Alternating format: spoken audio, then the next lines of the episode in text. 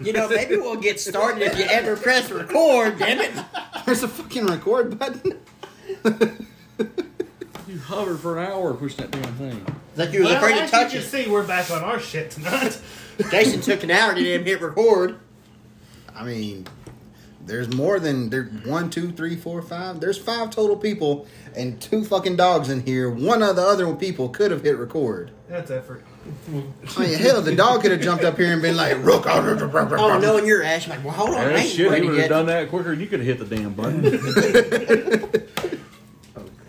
Okay, well, if you hadn't figured it out by now, this is the Turn the Buckle podcast. I am Jason Hampton, Josh Cox. Will Clark. and tonight we are joined by. Oh, Warren Sanders. I'm sorry. Uh, I'm gonna play Ben Thrasher tonight. Anything said is blamed on him, not Rocky Spurlock. I was about to say, Ben, your penis shrunk amazingly. We'll say, damn, happy you would know.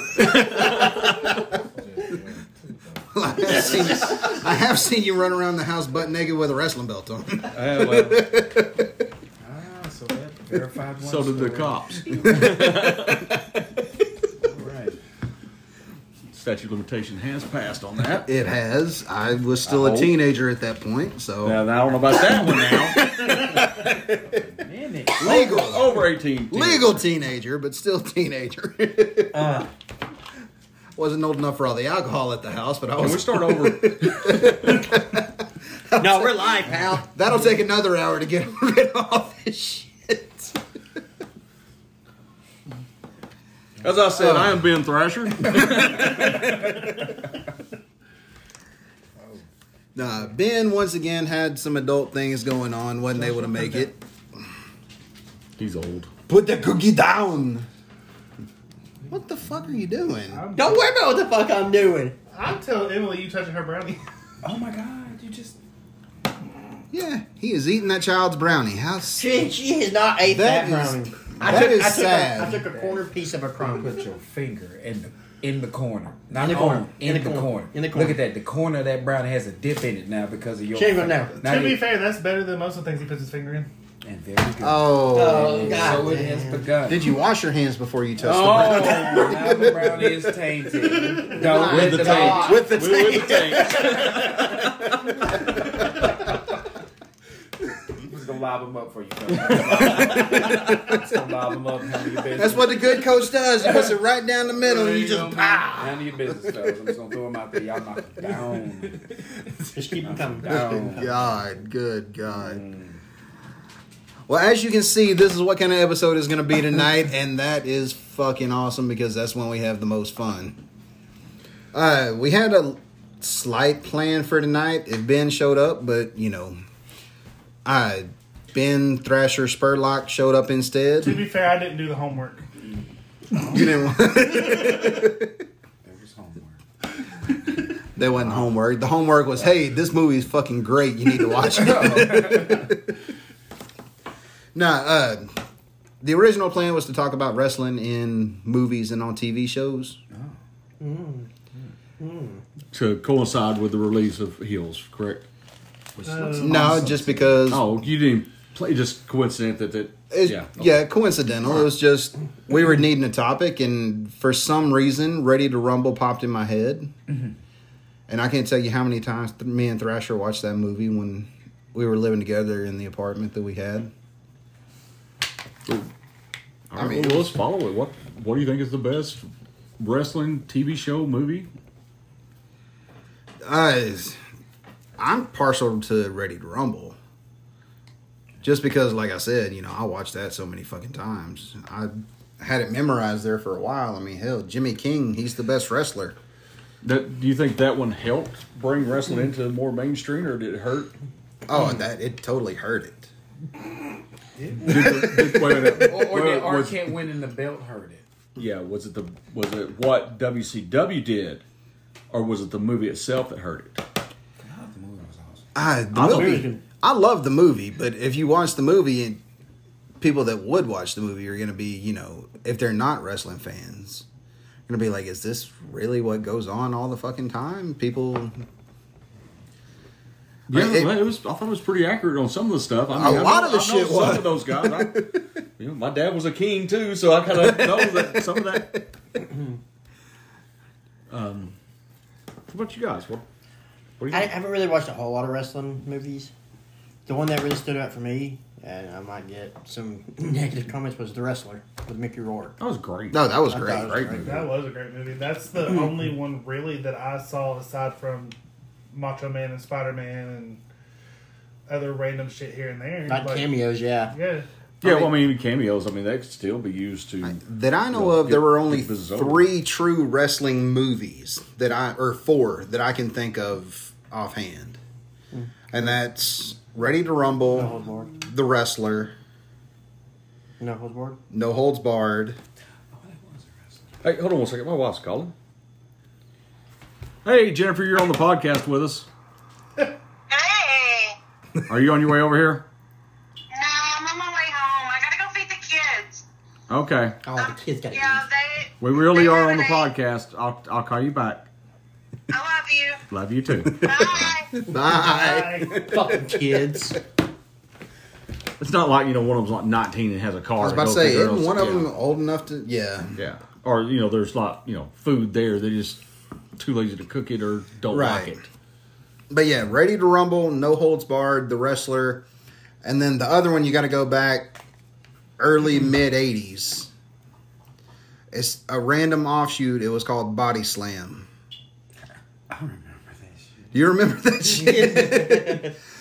I know for a fact they'd never seen it because I had to look the trailer up last week when I was talking about it. Do you remember that one? Vaguely. It was the guy was a sleazy record music producer. I don't remember this shit. It was like Harry Smilac was his the character's name. It was the dude who played Face. When that face off at the other other Eighteen, yeah. Oh, And they okay. had a tag yeah. team like It was uh, it was Roddy Piper and Fatu back way old school Fatu, the Tonga kid and what he was still Yes. at. yeah. and that was when the whole rock and wrestling thing really started taking off because I mean hell, there was stuff they showed in the trailer for the movie that I showed them last week that I didn't remember like at the very end, the cameos, Ric Flair, Freddie Blassie, fucking uh, I think Mr. Fuji was in there too. Wow. There's one that was actually before that was back in like the 70s.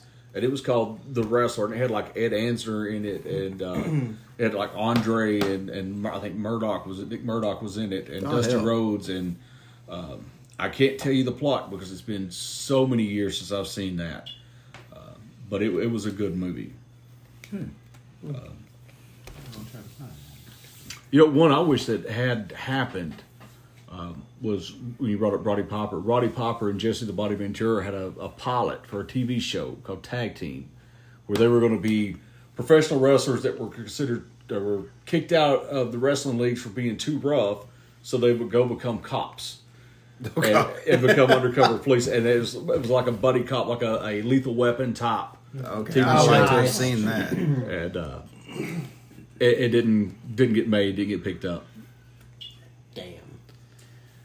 But yeah, besides those movies, you know, just the different cameos and Vader and Boy Meets World. yeah, and- Vader on Boy Meets World, Mad TV. Yeah, Stone Cold on Mad TV. You got uh the Hardys on that '70s show. Uh, Ken Shamrock was on there as well. The Rock. The Rock. The Dwayne- Rock Dwayne- being his What? dad. Playing his dad, yeah. Now, the Rock show, the young was it Young Rock. Young Rock. Have you guys? I've seen it one episode. I've not seen it at all. Bits and yeah, I've seen some of it, but not all of it. It's um, it was good. I do like the way that they showed like his dads and the the circle that they had with them growing up. That was what I liked most about it. It was. It was. Um, I, I enjoyed it, uh, and especially because you know, especially with my dad being from that era. You know, I he knows some of those guys that, and he worked with some of those doing the different territories and stuff. And uh, I I know I didn't experience quite like obviously what Rocky Johnson did Right. with with Dwayne and stuff as as far as moving around everything. I had a pretty stable life here, but you know, I did experience some of it where, where dad would be gone for weeks or months at a time and then um, different territories and stuff.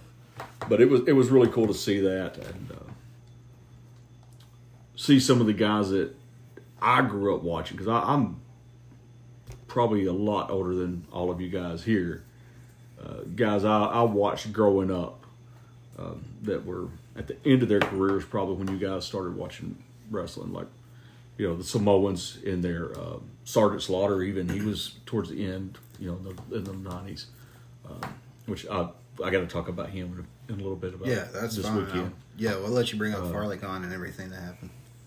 But it was just really cool to see on that show and how they were portraying Andre the Giant and and so forth. I think my favorite wrestler cameo in any movie was Andre the Giant on The Princess Bride. Yes. That was classic. Oh god, yeah. classic. Have you guys ever heard the story that? Uh, I can't remember if it was Billy Crystal that tells it. I think it was Billy Crystal that tells it. That uh, where Andre passed gas on the set. Uh, Rob Reiner, the meathead from Archie Bunker, uh, was the director, and uh, he said one day that Andre was on the set and passed gas for like thirty seconds, and it was so loud everybody just stopped, and uh, you just heard this big just rumble, just and Rob looked at him and he said, "Andre, are, are, are you okay?" And Andre, you know, he called everybody boss. He says, "I am now, boss." I can imagine how bad that must have smelled. God. Now, what's your favorite? Is that your favorite Andre story you've heard? No, my, my favorite one is is it's not really a story. It's an, ex- my dad got to wrestle Andre one time. Oh, awesome. Uh, him and uh, Ricky Gray. Ricky Gray was a little short, fat guy that teamed with dad, and uh, So you before you. no, he was he was bigger than. Yeah, shut up, Jason. Uh, anyway, they they worked Andre at, the um, the arena in a or somewhere in Nick's territory for a uh, handicap match. Awesome. And Dad was talking about how he was standing in the ring and Andre was on the floor. They were looking eyeball to eyeball, Oh shit. and uh, it was actually funny because it ties into this weekend when I was having um, dinner with Slaughter, and uh, we were talking about it. And Dad was ta- had always told me how gentle Andre was with him. Um, and when I when I said that to to Sergeant Slaughter, he said, "He goes, I got some Andre stories." He said, but I don't think he's ever been gentle. He said, he said, may, he said, maybe if he liked you, he was gentle. He said, he was always rough with me. So, but that's that's probably my. I mean, that like I said, it's just a, a personal connection with Dad. Being Yeah. there. that's my. You know, one story that not everybody's heard is just how gentle he was with with people in there. I think my favorite. But do you guys have any kind of stories about Andre that you like that you've heard over the years that you've liked? No, I don't think so. No. My favorite one I've ever heard was about him going to the bathroom in Japan. Have y'all ever heard that? Oh? God. He's so fucking big he couldn't fit in the bathrooms in Japan. So he could like stand at the door and piss, but he couldn't go in there to shit. So literally he would take a shit in the middle of the bed and have to wrap that shit up and then sit it outside for him to take.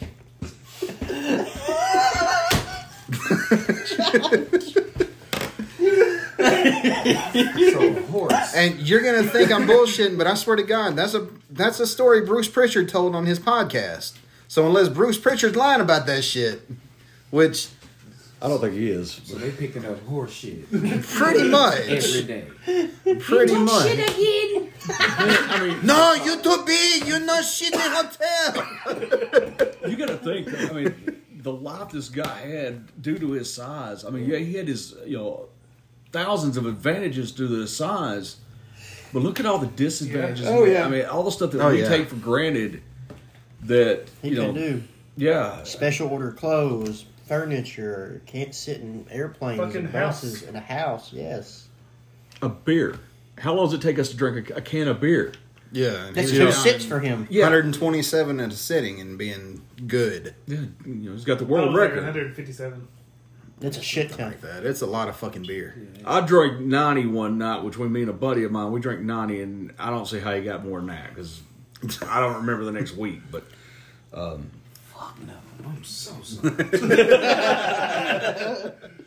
oh, well, you know, so hurts thinking about it. she was ugly, and uh, Yeah, you know, sometimes you gotta take a L to get it done. So I understand. I understand. You, to, you lose the win. I, I get it. But yeah, uh, I know you want to get into Farley Con, what happened this weekend and everything. Yeah. So uh, let's go ahead, take a break right here, cut this off, play the little commercial so I'll make a penny or two. And uh Wait, wait. Have you re-recorded the commercial? no. Of course not. You know Do you- he hasn't. Okay, I gotta find out who else actually gonna be on the fucking podcast from now on because Just say R. Stage listen to our podcast. There you go.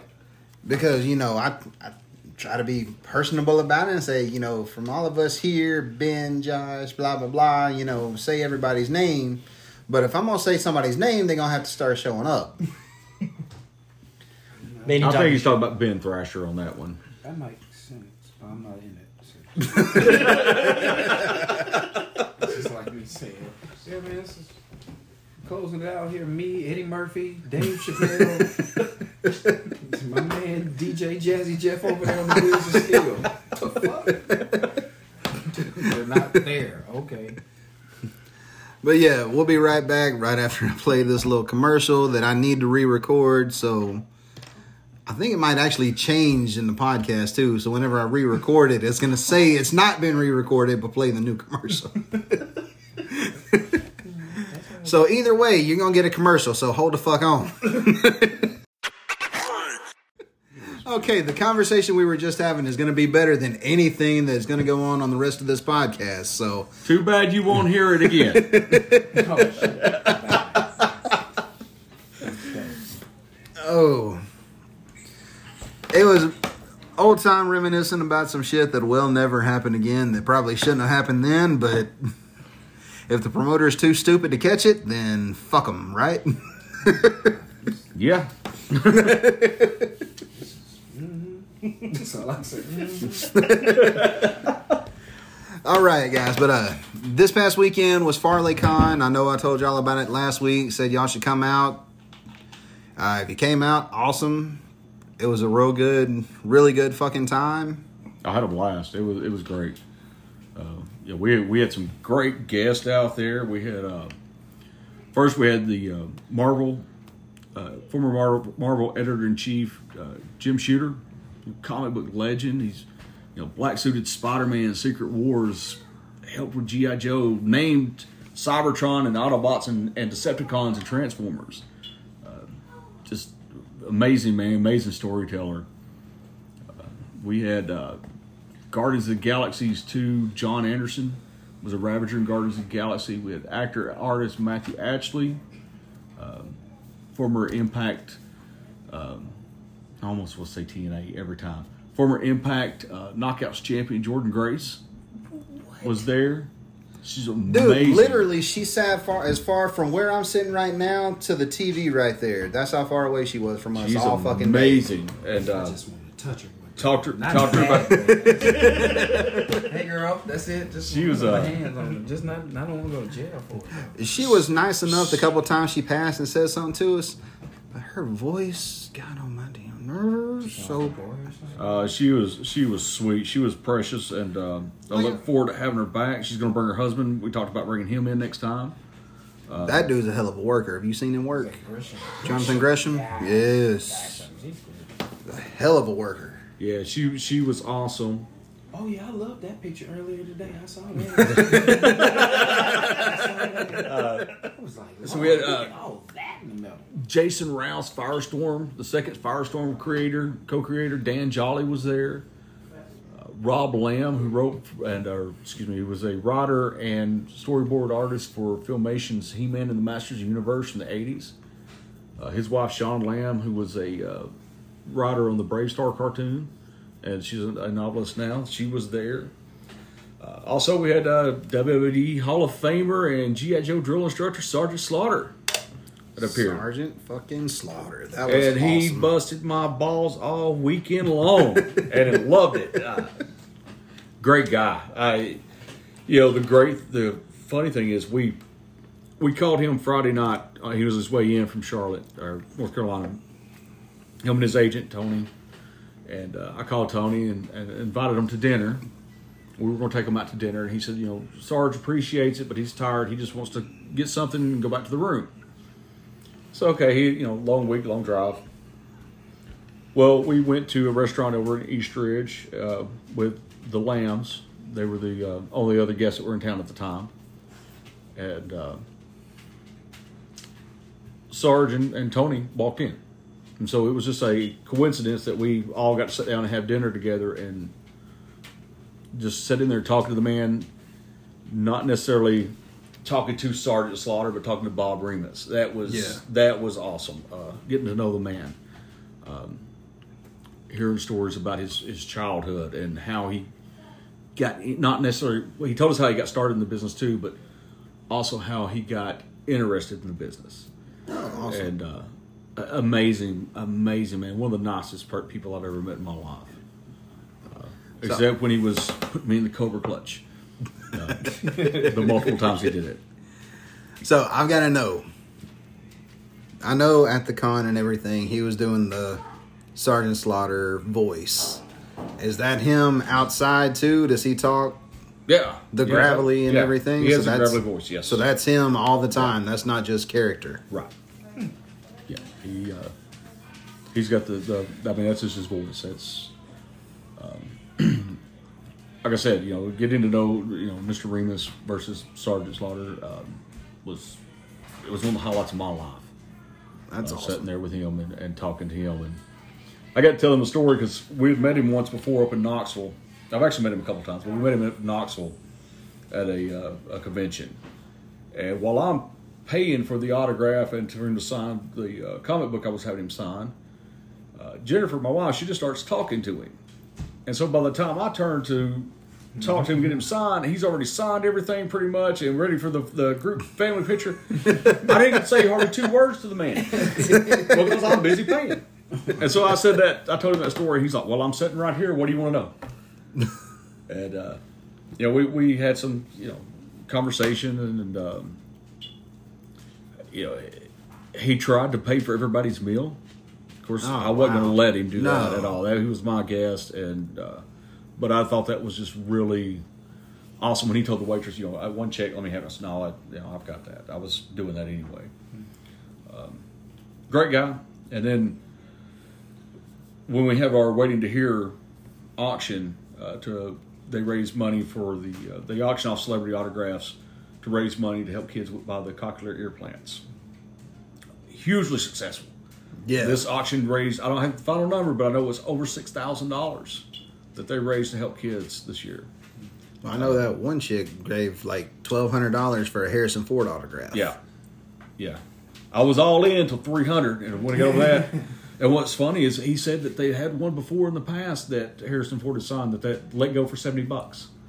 And this one went for 1200 So it's, you know, it goes to a great cause. And And who was that guy doing the auction? The with the little beard looked like the Riddler when he walked in. his name is CJ. He's one of their the volunteers for uh, Waiting to Hear. Okay. Uh, and he works for another convention too. Uh, does something for a convention up in Kingsport area. Okay, because he walked in, and I told Jennifer that was the first one I saw that was kind of dressed up Mm-hmm. as, as anything. When he walked in, I told Jennifer, "I'm like, man, check out the Riddler over here. That's badass." Yeah, they they got me.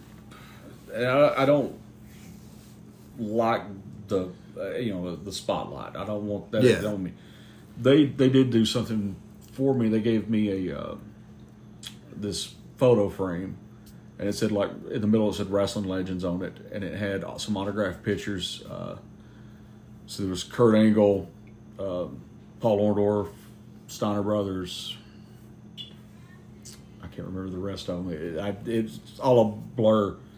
Um, and at the top of it was a picture of, of me and Drew when we were Oh, uh, when I managed Drew when he won the uh, AIWF Cruiserweight Championship for the first or second time That's awesome. and they gave it to us and you know they had they'd called me and rebecca over there to we thought we were auctioning off a comic book we thought we was auctioning off a Stan Lee comic book and they, they gave me that and then sarge comes through the back curtain And Sarge comes through. When I wrestled, I, I used to wear feather boas. Sarge comes through wearing a feather boa, and um,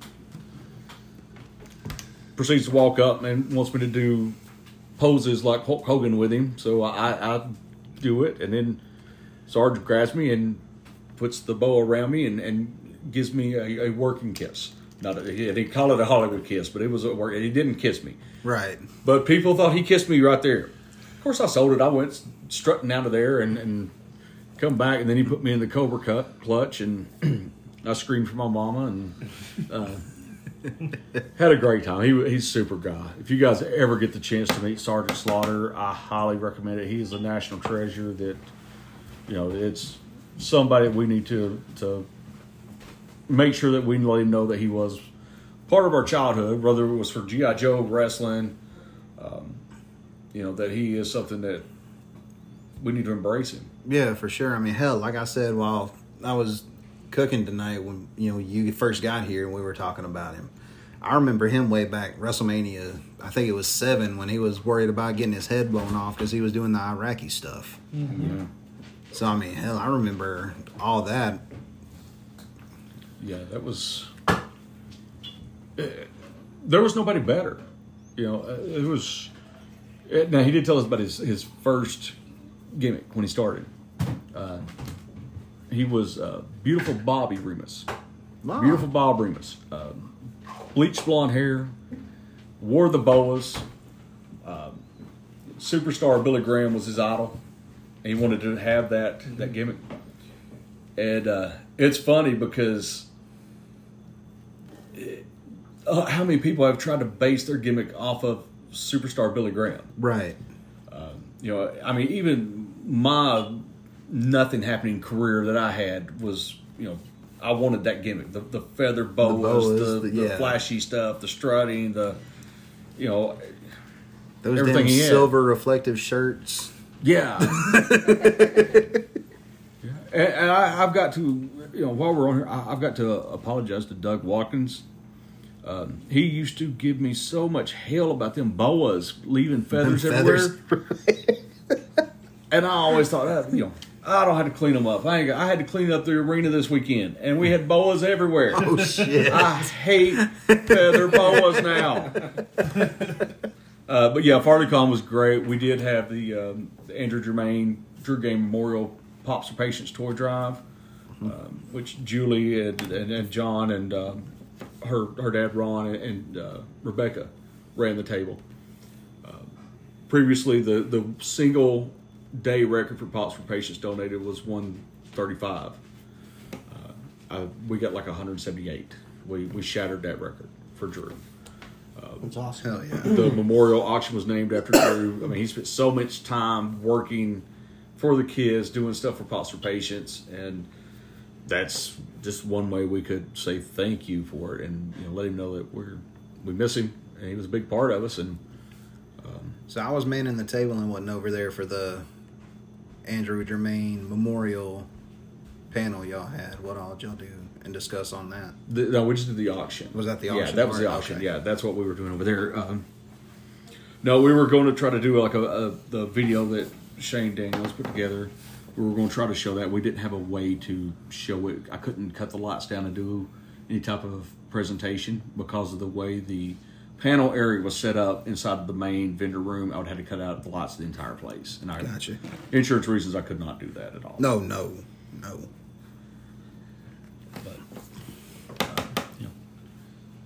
you could definitely tell he was he's missed and loved. Uh, Oh, he's still a big for part. sure. Felt him You can definitely tell he's always around. Yeah. My God. we were outside one day and uh we had the alexa out there and she's probably going to yell at me here in a minute because i said her fucking name. But we had her outside one day playing music and we had stopped the music just cut it off completely. And uh somebody said something and alexa's like got it now playing and it started playing break stuff. Yeah, like just out of nowhere. It came on in my car, like through my phone, like on my Spotify stuff. It just came on. And like literally nobody said hey alexa play this song it just started playing it I like how we all turned to look at the damn Alexa see if it's going to come on. What the episode we did two weeks ago, somebody actually posted or messaged Josh and was like, "Man, that Alexa bit y'all done was hilarious. Did y'all plan?" no. and no, I literally we were talking about Alexa Bliss, and I said Alexa, and that thing Oh, popped yes, up. we can talk about Yeah, that there later. you go. Just nosy as hell. But we was talking about Alexa Bliss, and we said something about it, and no shit, it literally lit up and said, "I have no idea what you're talking about," or something like that, and cut off. Or was th- or saying thank you about it or whatever, and she's like, "Oh, no problem." You gotta got something leave. coming up, don't you? No, I don't think so. You sure? I saw an announcement that uh, a little chubby promoter put out. Since September 11th thing. I don't know. Hold on, let me sit down for a second. I Yeah, can't sit down. remember. You sit down. You're not getting out here without talking about what you're doing. No. Um, first of all, yeah, let me bring this up. For sorry. I'm sorry to just, you know. No, Jump hey, in, no, jump in. Go Uh, ahead. Dalton Championship Wrestling, how are you doing? I'm pretty sure somebody from that place is listening. You overestimate the viewership of this podcast. Right. yeah. Um, well, maybe. You know, I am on here. You're on here. You never know. Spikes can go up to three listeners. Um, you, you're having a show, and for some reason, for some reason, you you you you don't book me on your shows. Okay, I understand that. You got your little thing going on down there. So I'm going to show up yet again. I showed up last time, caused some problems. So I'm going to show up again. But what I need you to understand when I show up this time, somebody has to get hurt. Do you understand where I'm coming from? Someone has to get hurt, and I'm not even that guy. But I'm gonna have to hurt somebody on the 21st. I'm sorry. It's Saturday. College football ain't started yet. I'm already pissed off about that. so I'm gonna show up to your show. A, you didn't book me. B, somebody's gonna get their ass kicked. Ah, I'm sorry. I didn't want to be so aggressive and say curse words. But I'm going to have to hurt somebody's son and or daughter. I'm an equal opportunity ass whooper. Hell, hurt that baby mama too while you at Well, it. you know, hey, you know, and see, you're hurting your numbers. You're hurting your numbers. Remember the last time you booked me? Some of you guys, baby mama, girlfriend, and or wife was there because of me. But now you don't want to do it again. Fine. Whatever show you think you're gonna pull off on the 21st, or whatever little place you're gonna do it, I'm shutting it down. 904 Civic Drive in Dalton, Georgia, right? I'll be there. So y'all think I'm playing with y'all. I don't know who the hell y'all think I am. Y'all done got. I'm sorry. I'm sorry. Let me get a sip of water. Oh lord, blood he, oh lord, he getting he getting serious. That's all right. Yeah, Damn, he makes me want to go to it. I'm He getting retired. serious. that's all right. But everything's okay. Your show will be fine. Your show. I'm pretty sure your your, your show's gonna be awesome. It's gonna be great. It's gonna be better if you're there. Yeah, I'm gonna be there. Oh, it's gonna be awesome. It's gonna, It's be gonna awesome sauce. Yeah. I mean, Anybody got plans twenty first? Yeah, that's I'm mine now. That's pretty much it. That you know, this September 11th, Athens, Eagle Pro, good old Barry Allen. There's my little chubby promoter I was talking about. Yeah, the gathering. I love Barry. I like that place up there, man. I like it up there. I've never been booked In up there. Eagle. That fat ass ain't never booked me either. But your name is up there floating around, man. You are a bad motherfucker, man. Why is my name up there? I don't. Well, hey, I don't know. Probably a hit list. Nah, not more. Not a hit list. It's more of a stories. Oh shit. Yeah. yeah. Yeah, one was verified early on at the very beginning of the show. He verified one for me, so I just looked like, yeah, I knew they were true. You tried to play it like they weren't, but we know they're true. Those things you're gonna get in trouble for. You know? Oh yeah, we don't talk about. Yeah, no, we're not gonna speak. We'll talk later. No, no, man, that's almost Yeah. like that's Off like, air. It's like Fight Club, you know. What you talking about Fight Club? I ain't never heard of this Fight Club shit. You I don't talking? speak Well, like that. I'm kind of curious what stories are floating around about me now. If it's the one, I come on, that's probably the one he's talking about. Well, you know. First of all, I have nothing to do with what's going on. I'm going down with this. When you start saying stuff without saying stuff, yeah, that's how people end up knocking on your door. yeah, yeah. See what I'm saying? Ain't got time for that. no, but I, seriously, I, I, I love Barry. Um, I, he used to work at UEW with us over here in uh, Max Smith Road in East Ridge uh, for a little bit. He, he wrestled as X. Was his his gimmick uh, or his name? I ain't sure what his gimmick was, but um, He was Speed Racer's brother. Who Speed Racer's brother. is that? The guy, that, the little skinny guy used to come with him? I don't know who that guy was, but Oh, I don't fucking know. I, I didn't pay. I hate to say, it, I didn't pay much attention to him back then. I wasn't at UAW at that point. I was still, I was still at that mom and pop show. Yeah, yeah, we don't talk about that. That's where the, the yeah. That's where We'll most check- of them stories you can't talk about happen. We got to check to see if the statutes limitations on those too. Uh, but yeah, he uh, Barry Barry's you know watching him really grow up in the business and how he's become more. Um, he, I, I love Barry to death, but he was a pain in my ass back then. Um, some of the stuff he would come off with, but watching him as he as he's matured and grown up in the business, and, and you know, I'm, I'm proud of him running his own show, and for as long as he's done it, and the video qualities that he put out. Uh, you know, when he did the announcement thing the other day about coming back, Yeah. super proud of him. Looked really Look. good, very impressive. I've always been impressed with every time I've seen any of his shows or heard and talked about and you know talked to some of the guys about him. Just the mind that he's got and how he puts stuff together and everything. Right. Yeah, I trust him. That's rare. Like he, Yeah. he could now he now if if there's because I've been told like you know he he if, if let's say you got a show that's three months from now, yeah, it's gonna be five different ideas he's gonna hit you with, and they're all gonna all sound great. But they're just gonna keep changing. You can get your mindset. Okay, so I guess I need to get me a pimp hat and a nice suit, and then three weeks later. So We're gonna give that gimmick. shorts. We're gonna give that pimp gimmick to the skinny white guy. We need you to get. Yeah, so I need some basketball shorts. And no, yeah. The next thing you know, you just come out there in your regular stuff. Hey man, go do you. All right, no problem, boss. No, no problem. just play the music, man. Not- just give me the mic and I'll get out your way. Yeah, Now, he's got. A, I saw he has a guy out there named Skunk. Yeah. Uh, I, I've never seen this guy. I think he's on like another little. Pod, it looks like a guy that's on another little YouTube podcast thing. A buddy of mine does. Um, they just sit around and talk. Um, looks like the same guy, but I, I can't verify it's him or not. We used to have a skunk at UEW. The guy used to wrestle as as skunk. Um, what the hell did he change his name to? I always call him Sky Skunk. Adams. Sky Adams. Started out as skunk. Um, don't really know how he got that nickname, other than I think that's what Rawhead Rex called him when we were training him. It was they used to call him Skunk. Just a he was not the main focus of the training session, but he he became a, a hell of a worker and a Hell hell of a nice guy. Sorry about crushing his face into concrete that time I slipped on him. Um, Ooh, I remember that shit. Oh god, that was bad. that's that damn Chucky Chuck's fault. All that water Chuck used to spit out. Yeah, we had a ramp at UW. So Skunk's like he's on all fours on the floor. Now I'm running out. I'm gonna kick him in the back of the head. Well, Chuck had spilled water everywhere, so I slipped. And when I did, my foot puts his face. I like you know curb stomped his ass into the concrete floor. Come up, lost teeth, blood everywhere. Uh, had to go to the hospital. It was it was bad.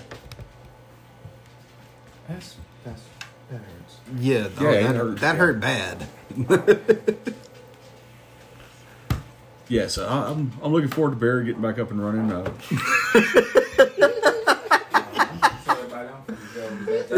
You done run his ass off with that fucking picture.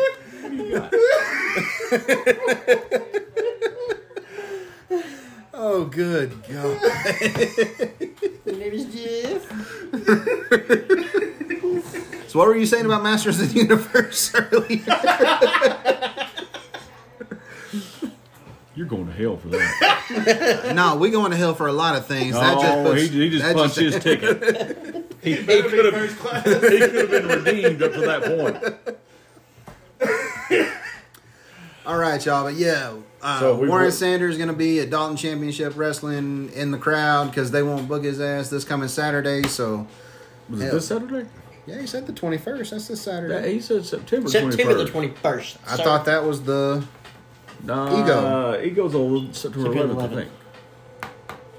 I see. s- August. I don't know if go down there August next twenty Saturday. first is a Saturday.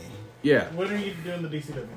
August twenty first. I see. This I pay is attention. Saturday. Well, where the hell you going? I on fucking September pay 22nd? attention. September the eleventh, I'll be in Athens, Tennessee, at the Ego Pro Show.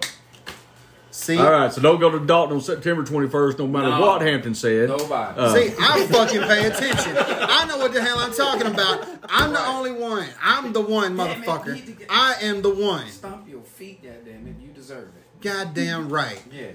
I'm better than Joey Idol. I'm the one, not uh, the one Joey Idol. I am the one, motherfucker.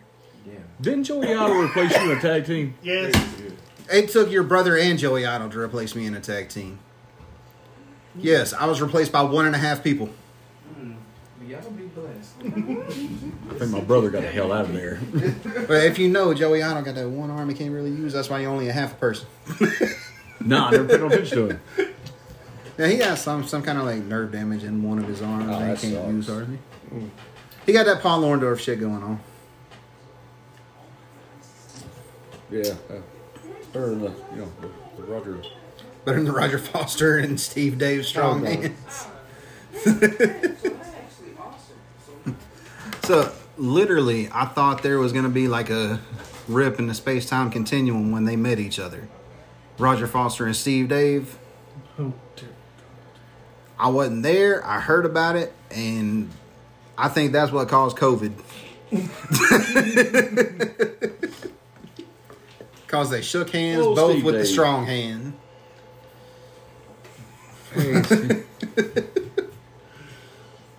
I haven't seen Steve Dave in a while. I ain't seen Roger Foster, and it was too soon to go that I did. See I was him. about to say, Roger Foster. That's one you know if you've seen him recently. now Steve Dave is actually doing pretty good. He's the uh, ring announcer for that. Uh, what is it? 11, 46, 46, 11? The boxing thing. That, 46 Stuff, stuff that Jerry's going the stuff into. that Yeah. Jerry. Jerry's doing the commentary, and Steve Dave's actually the in-ring announcer.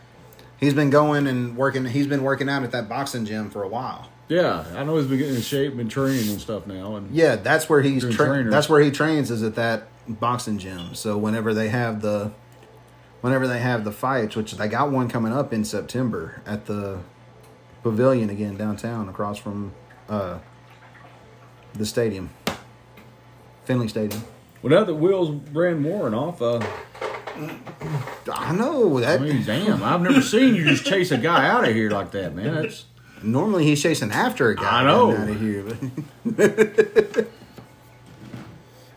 I mean, he did show a dirty picture of He-Man, so that kind of But it was just a text. I mean, it was just words. There was nothing, you know.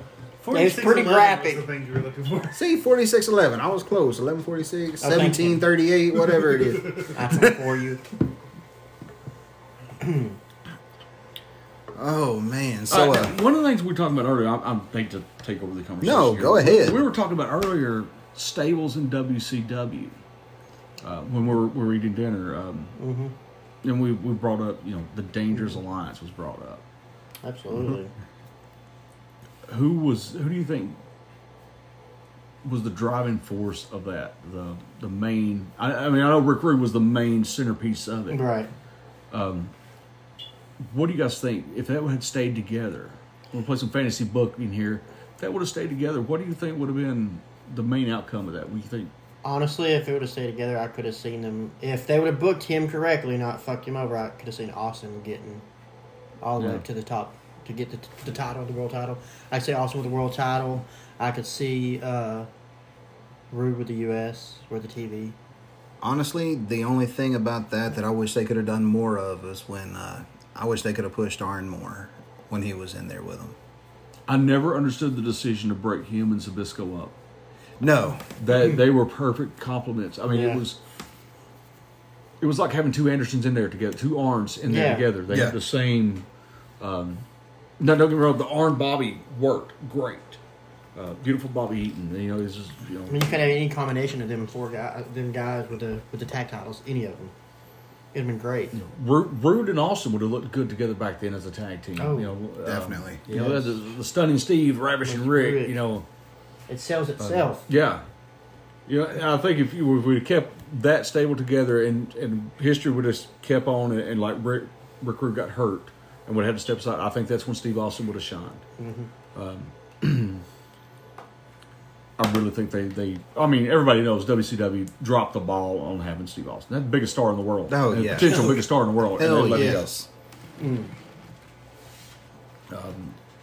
You know, uh, Well, okay. Biggest star in the world, yes. But is it because of Steve Austin or was it because of the way Steve Austin was booked in WWF? Okay, yeah, let me add to that. Because all the Steve Austin stuff throughout the Attitude Era was in direct competition with the NWO, and that's what caused the rise of Austin. What also helped with that was with his rivalry with Vince. yeah. Without that rivalry with Vince, does he still get that same level of attention and same level of? I draw? think so, just because he was getting over like a motherfucker before the stuff with Vince. So you don't think he peaks right there? You think he still gets over that level? Still going back on that though. Could we say that the you know popularity of Steve Austin and the push he got could it not be directly attributed to Bret Hart? Bret Hart and Screwjob. Well, even before that, It was before the screw job. Yeah, if you know, if- but the screw job, The double screw turn at the created the ultimate heel yeah, mm-hmm. for Austin to stick it to, and and it created Vince, you know Mr. McMahon. Mm-hmm. Mm-hmm. And you can even go um, back there if the curtain call hadn't happened and Triple H won the King of Ring instead of Austin. Goes back to that as well.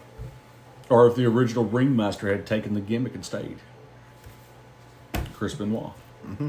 Whoa, really? Yeah, he worked a dark match with him, a tryout match, as and that was his gimmick. Was he was going to be the ringmaster? I did not know that. Uh, had shit. DiBiase as his manager, everything. It didn't work out. He went to WCW and then ECW, and, uh, you know, ECW and WCW.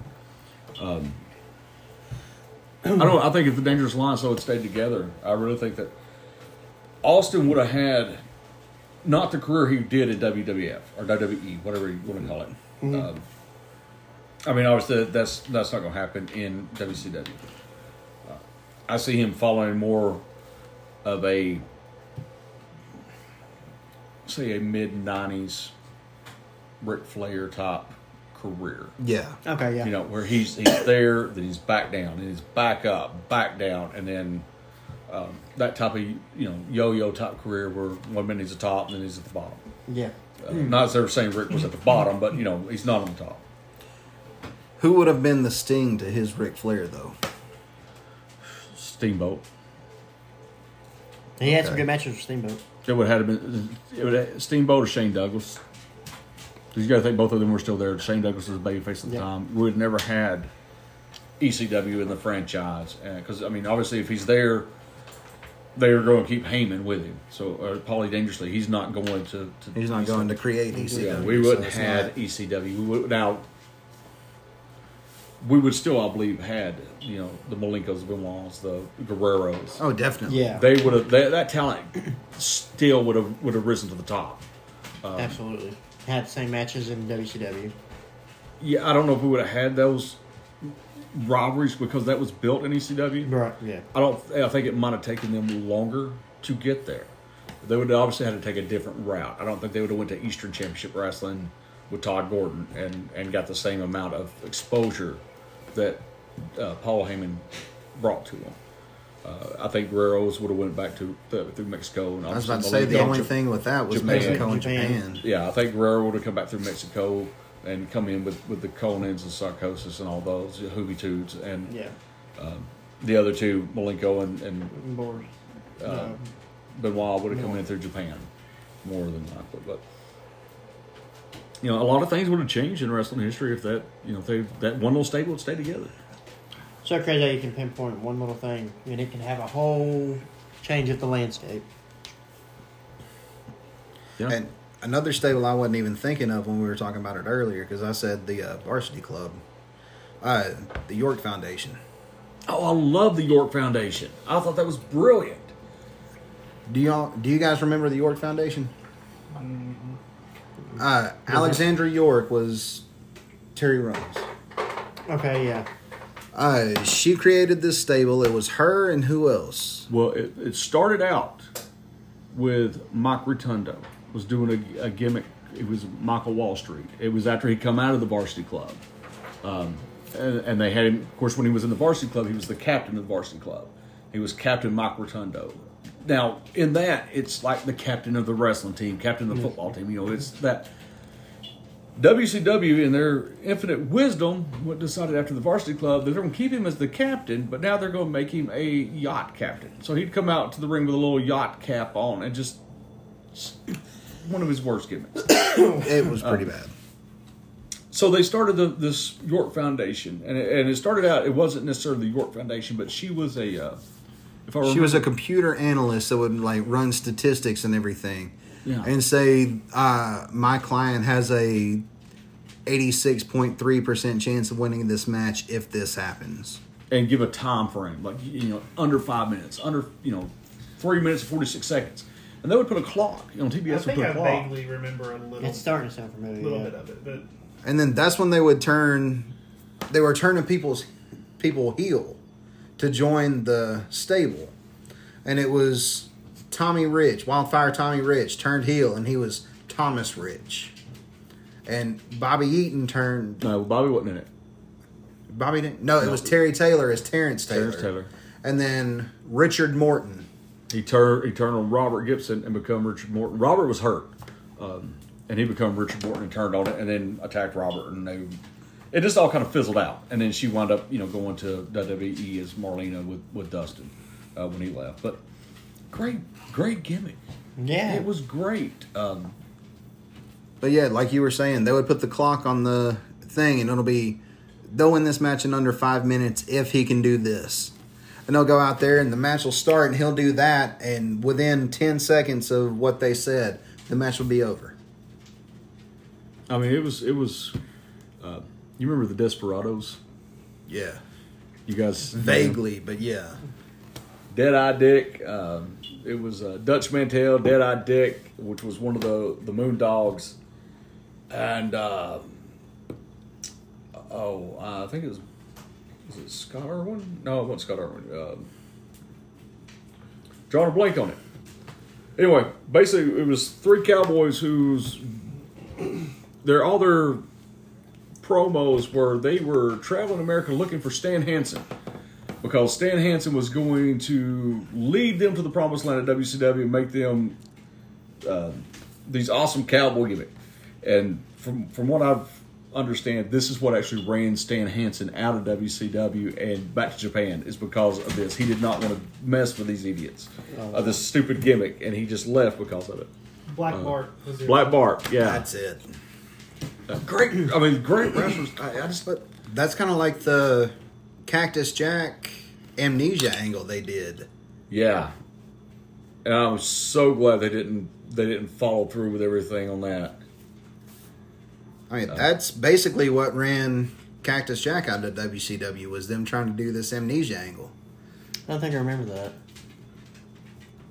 It was him and Vader. Vader gave him a stiff power bomb out on the outside, and it literally concussed him. And they turned it into an angle where he got fucking amnesia, couldn't remember shit. So they're going through filming vignettes. You know, can we find Cactus Jack? lost And- in Cleveland, you know, out in a in a nut. I think they they tried to reuse that with Flair later on, hmm. where they had Flair in the nut house, and they were going to have Scott Hall there when he was you know having his. I remember them and- doing it with Flair. I think. I remember Flair's because I think the Cactus Jack wasn't he like at a homeless? It was a homeless place, not a nut. I think so. sanitarium. Yeah, I think so. Um, He was in like a homeless community, living in a Winnebago or something. Yeah, and he was supposed to lead all these people back to WCW and have like a, an entourage of like fifty people that are just that he's going to be the leader of to come back and fight Vader. Uh, he it luckily never, No. never, It never happened. He left, got his release, went to ECW, and fucking tore it up. I mean, it was some of the booking decisions I just don't understand from there. I mean, no. But they were so back and forth on bookers too. I mean, yeah, you had Flair, like you were saying, had what Jim they Herd. did at UEW there for a while, Yeah. where it was different every two week. weeks here, a week there, three weeks. Then you know the first person come back, and then he was gone a week later. And I mean that's what I was talking about the whole Bill Watts thing, where when he took over, he changed all the rules to where if you get thrown over the top rope, it's a disqualification and all that shit. The one one angle Bill Watts shot that I absolutely loved was putting the belt on Ron Simmons. Yes, Yeah. It come out of nowhere because everything was predictable back then. You had you know TV shows, you had your big stars and you had your job boys. Yep. You didn't have stars versus stars unless it was something like Clash of the Champions, Clash Champions. or uh, you know, or pay per view, or every now and then you would get some type of match uh, that would have two stars, but you would have a, a bigger star and a, a It's sort of big. star. yeah, a mid card guy. I was about to say it would be your top star against one of the rising mid carders Mm-hmm. to see if they can hang and or you would get somebody you would get a, a star a single star working a tag team star in a singles match or it's when they would bring in uh, Muta from Japan, or uh, when they would bring in Steve Williams from Japan, Yeah. and it was just some kind of big name like that. yeah you would get those every not often but um, every so often on tv but you, you know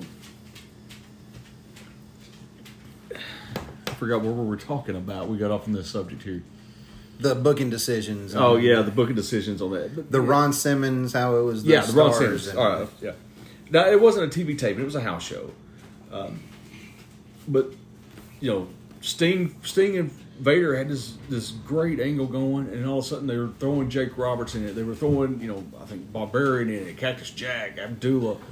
They kept throwing all this stuff, and I think they were just trying to grasp at straws because they had this planned out. I think with Luger, because it was right after Luger had left um, for the the bodybuilding thing, and that McMahon started and uh, because they never really got to finish that angle. And I think this is about the same time Rude got hurt. I think so. So he leaves. Rude's hurt. Sting's. They put the belt on Vader, Sting branches off with Jake Roberts to spin the wheel, make the deal Yeah. shit. which stories you know I, I've heard it you know uh, on different interviews and stuff that Jake Roberts and Bill Watts did not like each other. That Jake Roberts was promised all this money when he signed the contract with them, and then a week later they brought in Bill Bill Watts, and he just nixed the contract and just really cut cut the legs out from Jake Roberts. Uh, Apparently, he did that with a lot of people, though. He cut everybody's salary. Yeah, yeah, he just come in and cut, but you know the whole Ron Simmons, and that was one of his, one of Bill Ga- Bill Watts's traits was that first thing he was going to do was he was going to find a, a, an African American baby face and make them the champion. He did it with in Mid South with Junkyard, Junkyard Dog. Dog. You know that was his big baby face, and he was building. You know Ron Simmons was going to be his big baby face, and I think it would have worked. I really think it would have worked, except for the fact that obviously Watts was released from his duties uh, after he released himself apparently from CNN Tower, and Hank Aaron found out about it from the stories I've heard that he was peeing in the garbage can at his office or something, or off, out of the window or something. I'm not really sure, but um, anyway, he was he was let go, and. Um, Sorry about this. Hold on one second. All right. Hey, we'll take a break right here so Rocky can answer this phone call. We'll be right back, guys. Okay, so Bill Watts is pissed in the trash can, and Yeah, that's, that's what like I've it. heard. Yeah, he, and, uh, so anyway, he, he was he was let go from the stories I've, I've you know read and have been told. He was let go, and it just really kind of screwed up the whole booking decisions there. That I think you know they didn't have that big heel to, to feed Simmons. Right. You know, I mean, they, they tried with their, some of their mid card heels. Even Cactus was still there at the time. Jack, uh, you know, they fed him Cactus Jack. They fed him, uh, you know, the Barbarians. Uh, you know, to me, the one they should have done, and they should have brought him back and put him right over Ron Simmons. Let him screw him, not not clean. Was Butch Reed. That's right. Butch Oh yeah. They should have put Butch Reed and Teddy Long back together and let them screw. Uh, uh, Butch may have still been there because it wasn't long after Doom split that this happened. Um, but I think that would have been, and to me, there's always more money with the heel having the belt and the babyface chasing the heel. than the Babyface heel- chasing, yeah. Than the, the heel chasing the babyface. Nobody wants to see the babyface get their ass kicked. They want to see the heel get, you know, get what's Get coming your to them. collar and come and get Yes. that big baby face moment.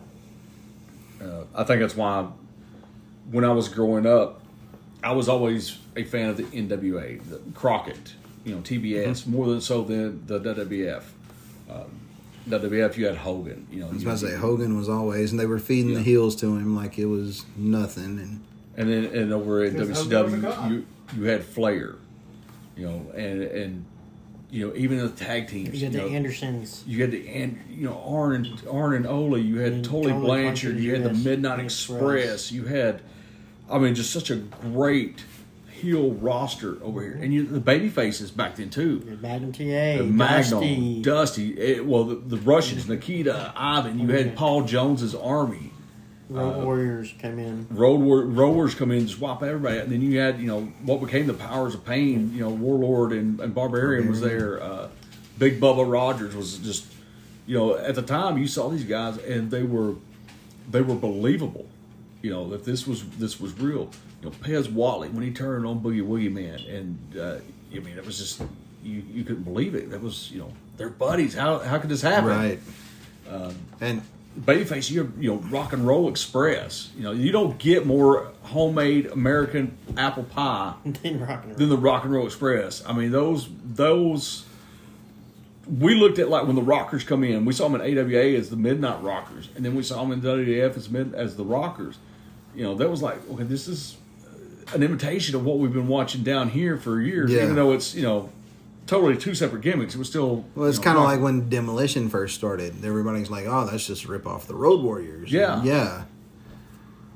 but no, Rock and Roll Express. It always got me because, and I never even put two and two together with the whole thing until I actually met Ricky Morton, and he was sitting telling the story. He told the same one on the Hall of Fame when they got inducted. The same story. He said, "I'd be in there." He's like, "Man, I would get my ass kicked." He said, "I got my ass kicked every match." But the crowd loved it because they loved cheering for me. They loved getting behind me. He said, and I always knew what I could do. He said, I could walk out and look around and I would find that one girl that was cheering. He said, the one girl that was cheering, making the most noise, I would find her as we were walking around. You know, the one where you got your hand out to shake and she just reaches up and grabs you and hugs you. He said, and that's the one I knew. I'm going to sell to her the whole fucking match. yeah yeah He said he sold to her the whole fucking match. He said, hopefully she was on TV side, but they had them handheld cameras so they could walk around and get you. He said, but I would sell to her the whole time and they would get me and it would be the wrestle, the chin lock. Bam! They said they'd lock that in. They'd be selling it. He was reaching out to her and he said, and just when she was at the point to where she was like, oh my God, come on, Ricky, come on, Ricky. He said, I would look at her and I would look her dead in her eyes and I would mouth, help me. And she said, he's like, she would go crazy. She would start trying to jump the rails, and then everybody would start trying, and everybody would just start going crazy because he just looked at her and he was reaching out to her, and he was like, "Help me, please help me." And I mean, that's just fucking Genius. It, it works on the other end too, on the other side too. If you're a heel, if you find that one person that crowd that you can piss off more than anybody, you piss that one person off. Look at everybody behind. you. Every you can now Well, it two, was generally me. one or two things are going to happen. Either everybody's going to laugh that this person is so pissed off, or everybody else is going to get pissed off with that person. Either way, that person's pissed, and that person's going to make enough more enough noise for twenty people. Mm-hmm. All right.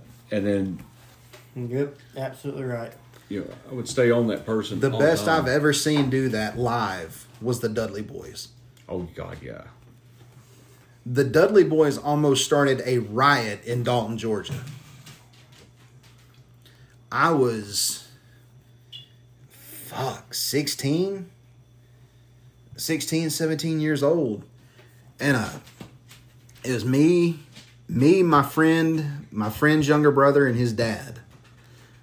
Uh the four of us went down to this ECW show and we were kind of at the Dalton Trade Center we were in the risers that were folded out where there was this guy on the his first or second row the dudleys come out and as soon as their music started he's jumping up. You know you could tell because sign guy dudley would always walk out first. And he would walk out do his thing he'd like take a scan of the crowd turn around and i swear to god when he turned around he would tell him look straight ahead that motherfucker's crazy.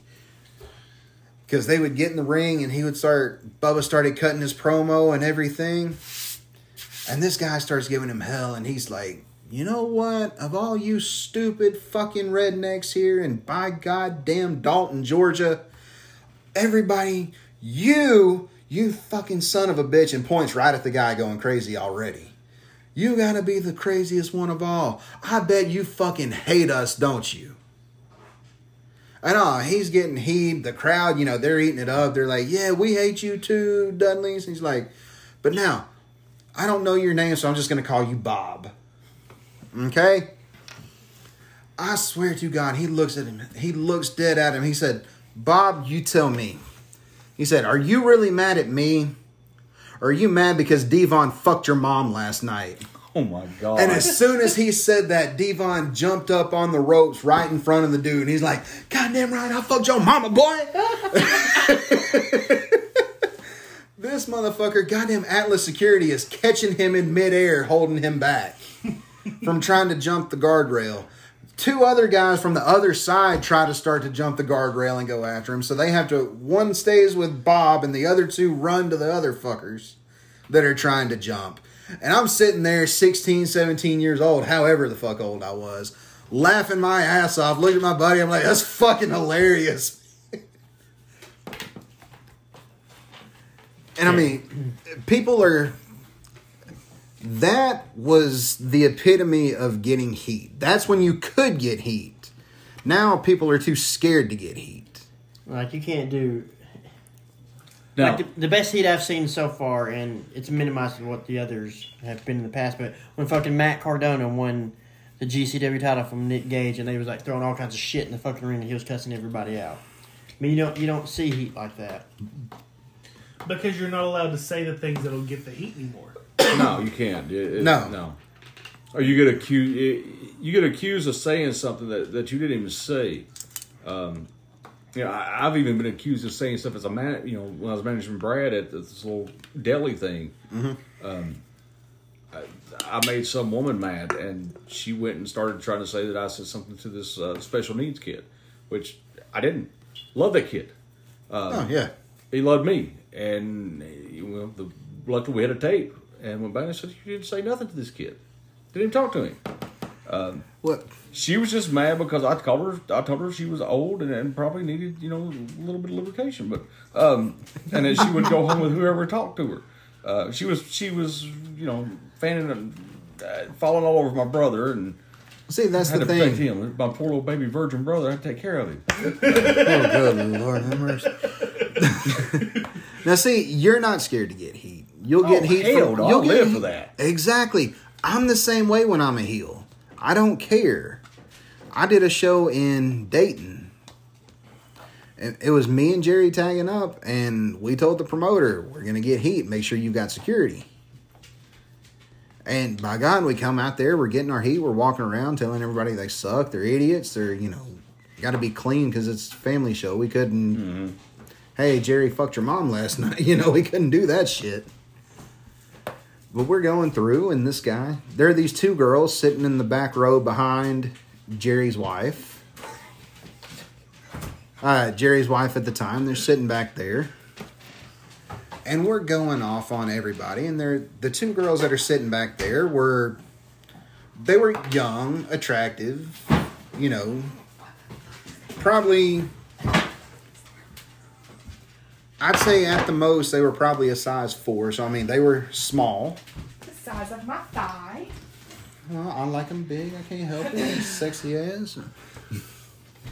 But we're going along getting heat, and Jerry's like, "Hey, look at these two bimbos back here." It's like, was- he's like, especially that one right there. And I said, "Which one? The ugly one or the fat one?" These bitches called their boyfriends and said, "No."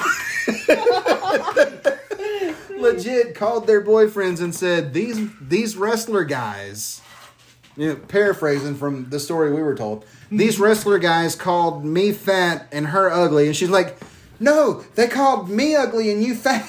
You know just arguing over who was fat and who was ugly. But said you need to come down here with your shotgun and take care of these fuckers whenever they... and jerry's wife turned around and said hey I don't know if you know this, but they're fucking acting. I'm married to that one. So Oh, talk about a heat killer.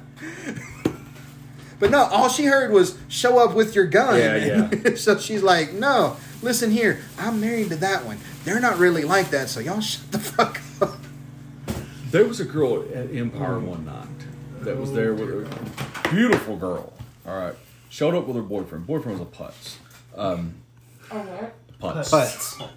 So he just goofball. All right. I, I mean, I'm sure he, he he's had money. That's how he got this girl.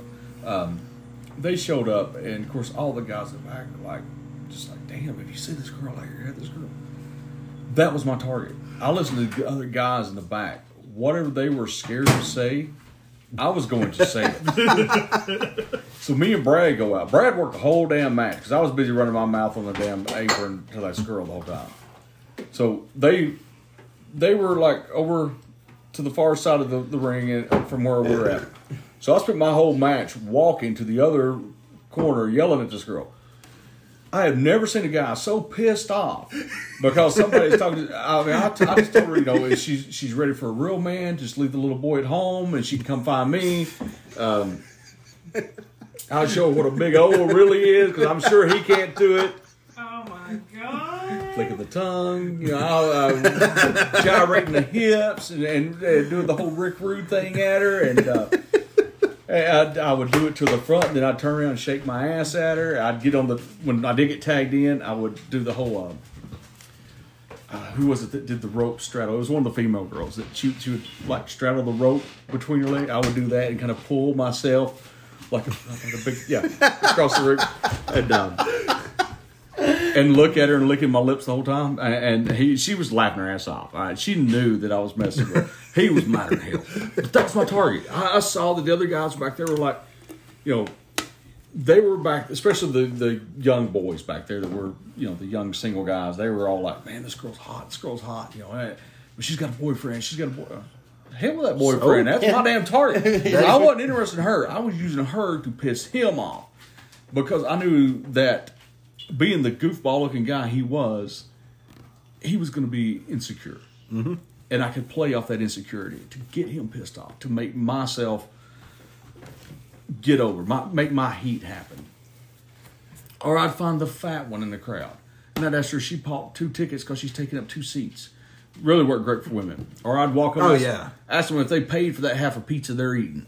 Um, you know, just little things like that. Just you would just find that one target. And I was actually told one time when, when TWA was in in Rossville, uh, I had somebody so pissed off that they went to the announcer and told him to, to tell him to leave me al- make you know make me leave him alone. I'd been in the business probably three four months at this time, if that. And when they told me that, when the when the announcer came up and told me to, to spread my heat around, don't just pick one, one target. Oh, this guy don't know what the hell he's talking about. And I didn't. I asked him, I said, Who, who's asking me not to pick on him? And he, like a dumbass, pointed him out. And that became my target for the next six months. Every week. But getting heat, you, like you said, it, it's a lost art now. It's, It's a lost art because people are scared to get heat. Even when you're a heel and you go out there and you act like you're trying to get your heat, you turn right around and go out and sit in the crowd and buddy buddy with them.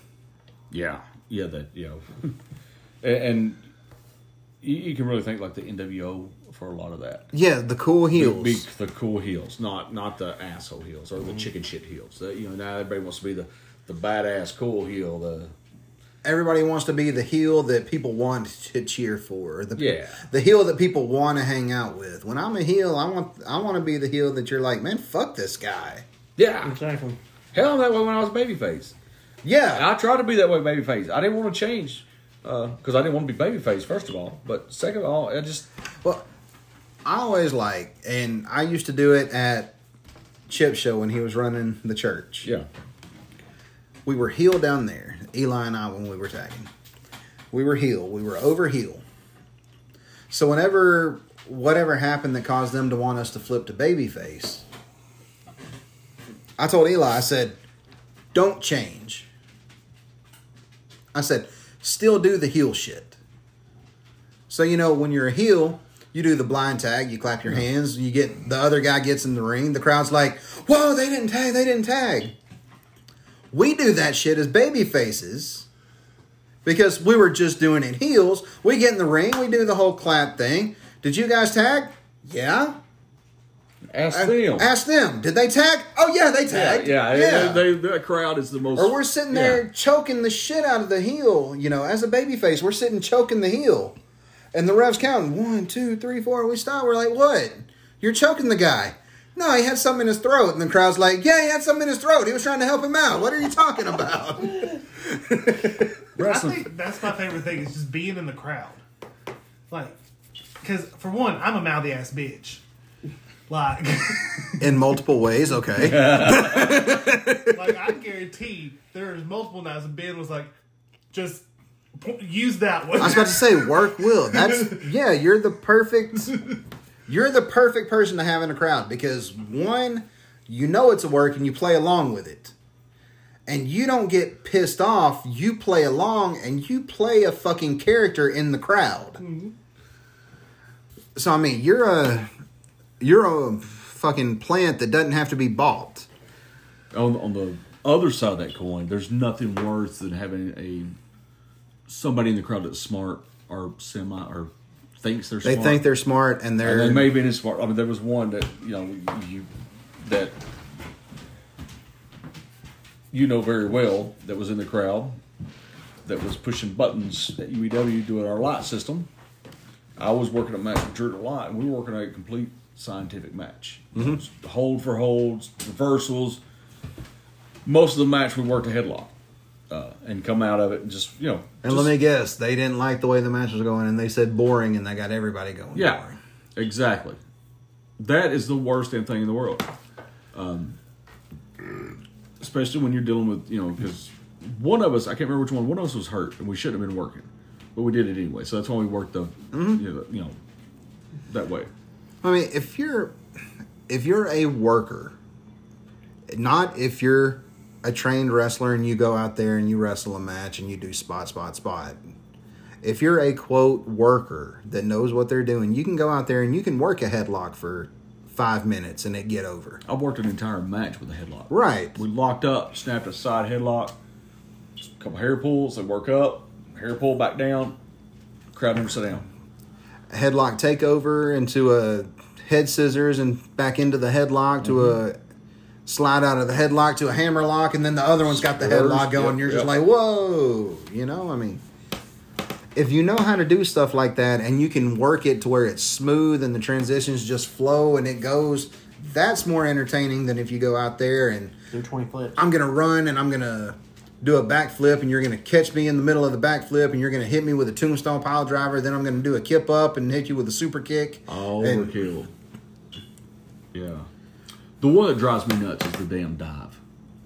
When one guy's going to dive on on the opposite team, and the other guys he's working, and his partner, and they're going to catch him on the floor, and there's like 15 of them standing there, and they all got their arms around each other, looking at the guy. Just waiting, yeah.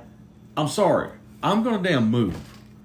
That's stupid. If it's supposed to supposed to be, you know, an athletic competition and real, why in the hell am I going to stand there and catch somebody and wait for them to, to get up the nerve to jump? It's a fight. It's a it's a group hug at that point. A wrestling match is supposed to be a Right. fight that you're trying to win. So I see what you're saying with the whole dive thing. Uh, if it's something that you can do quick to where it's not like everybody groups around and they stand there for 30 seconds while you climb up to the top and then you do 75 spins before you jump off, then okay, like the uh the topes and shit where you just run and jump over the top rope those are a little bit better than the like you're talking about the climbing up and doing Yeah. this and trying to catch your balance and stuff like that. My whole thing is whoever's on the outside needs to continue to work. There needs to be some kind of signal, then just jump when you're there. Like there's no. Yeah, the problem with that is it, it's really it's a timing issue. It's it's a, a an injury issue because you know the guy coming off he's going to land like concrete if you don't catch him, um, and you know Okay. if if you're working, you're not concentrating. So that's what their their concern was making sure we catch him, make sure we catch him. I've got 12 stitches that prove that if the concrete hurts. So does Skunk, Sky Adams, but not. well, mine catching. was from a dive. Oh, see, I, my little short fat ass never could jump over the top rope, so I never had to worry about that. So I wasn't jumping over the top rope. I jumped off the second rope to the concrete. No, I ain't doing that either. Although I used to do an elbow, I used to do the cactus jack elbow drop off the ring apron to the floor. Uh, I used to do that religiously, and then uh, it just uh, started taking its toll. I used to do the. uh And then Drew taught me one time into, you know, let's take it to the next level. Let's set your elbow pad on fire, and you drop the drop an elbow, drop it. Remember that story? Uh, so we did that, and uh, you know, Mine was it, doing it this- worked great. Didn't Mine was a swanton off the apron. ooh no. I would No, start that- off. Well, I started it at GX when they had the pads down. Okay. That's where I started it. And then whenever I moved to UE and they didn't have the pads down, I was like, it's going to be stiff if I land on you. They're, "Oh, it's okay, land on me. Okay. Yeah, the one thing I, the GXW setup, I mean, they had, you know, the pads and stuff, which was was nice. The one thing, my biggest complaint is the only area really that you could work outside of the ring was in front of the announcers table and the concession stand. It was the same when, when TWA was there. Um, there was nowhere. It works for GXW because they had the wood barrier. There was nowhere to work other than just you know punch kicks and throw somebody in the barrier, uh, and then luckily, hopefully, didn't fall in the damn third row. Uh, right. I mean, if they would have moved the ring closer to the announcer stand, I think it would have been better because it would have had that area across opened Yeah. up and you could do stuff there. And two, you could do shit off the announcer's area into the ring.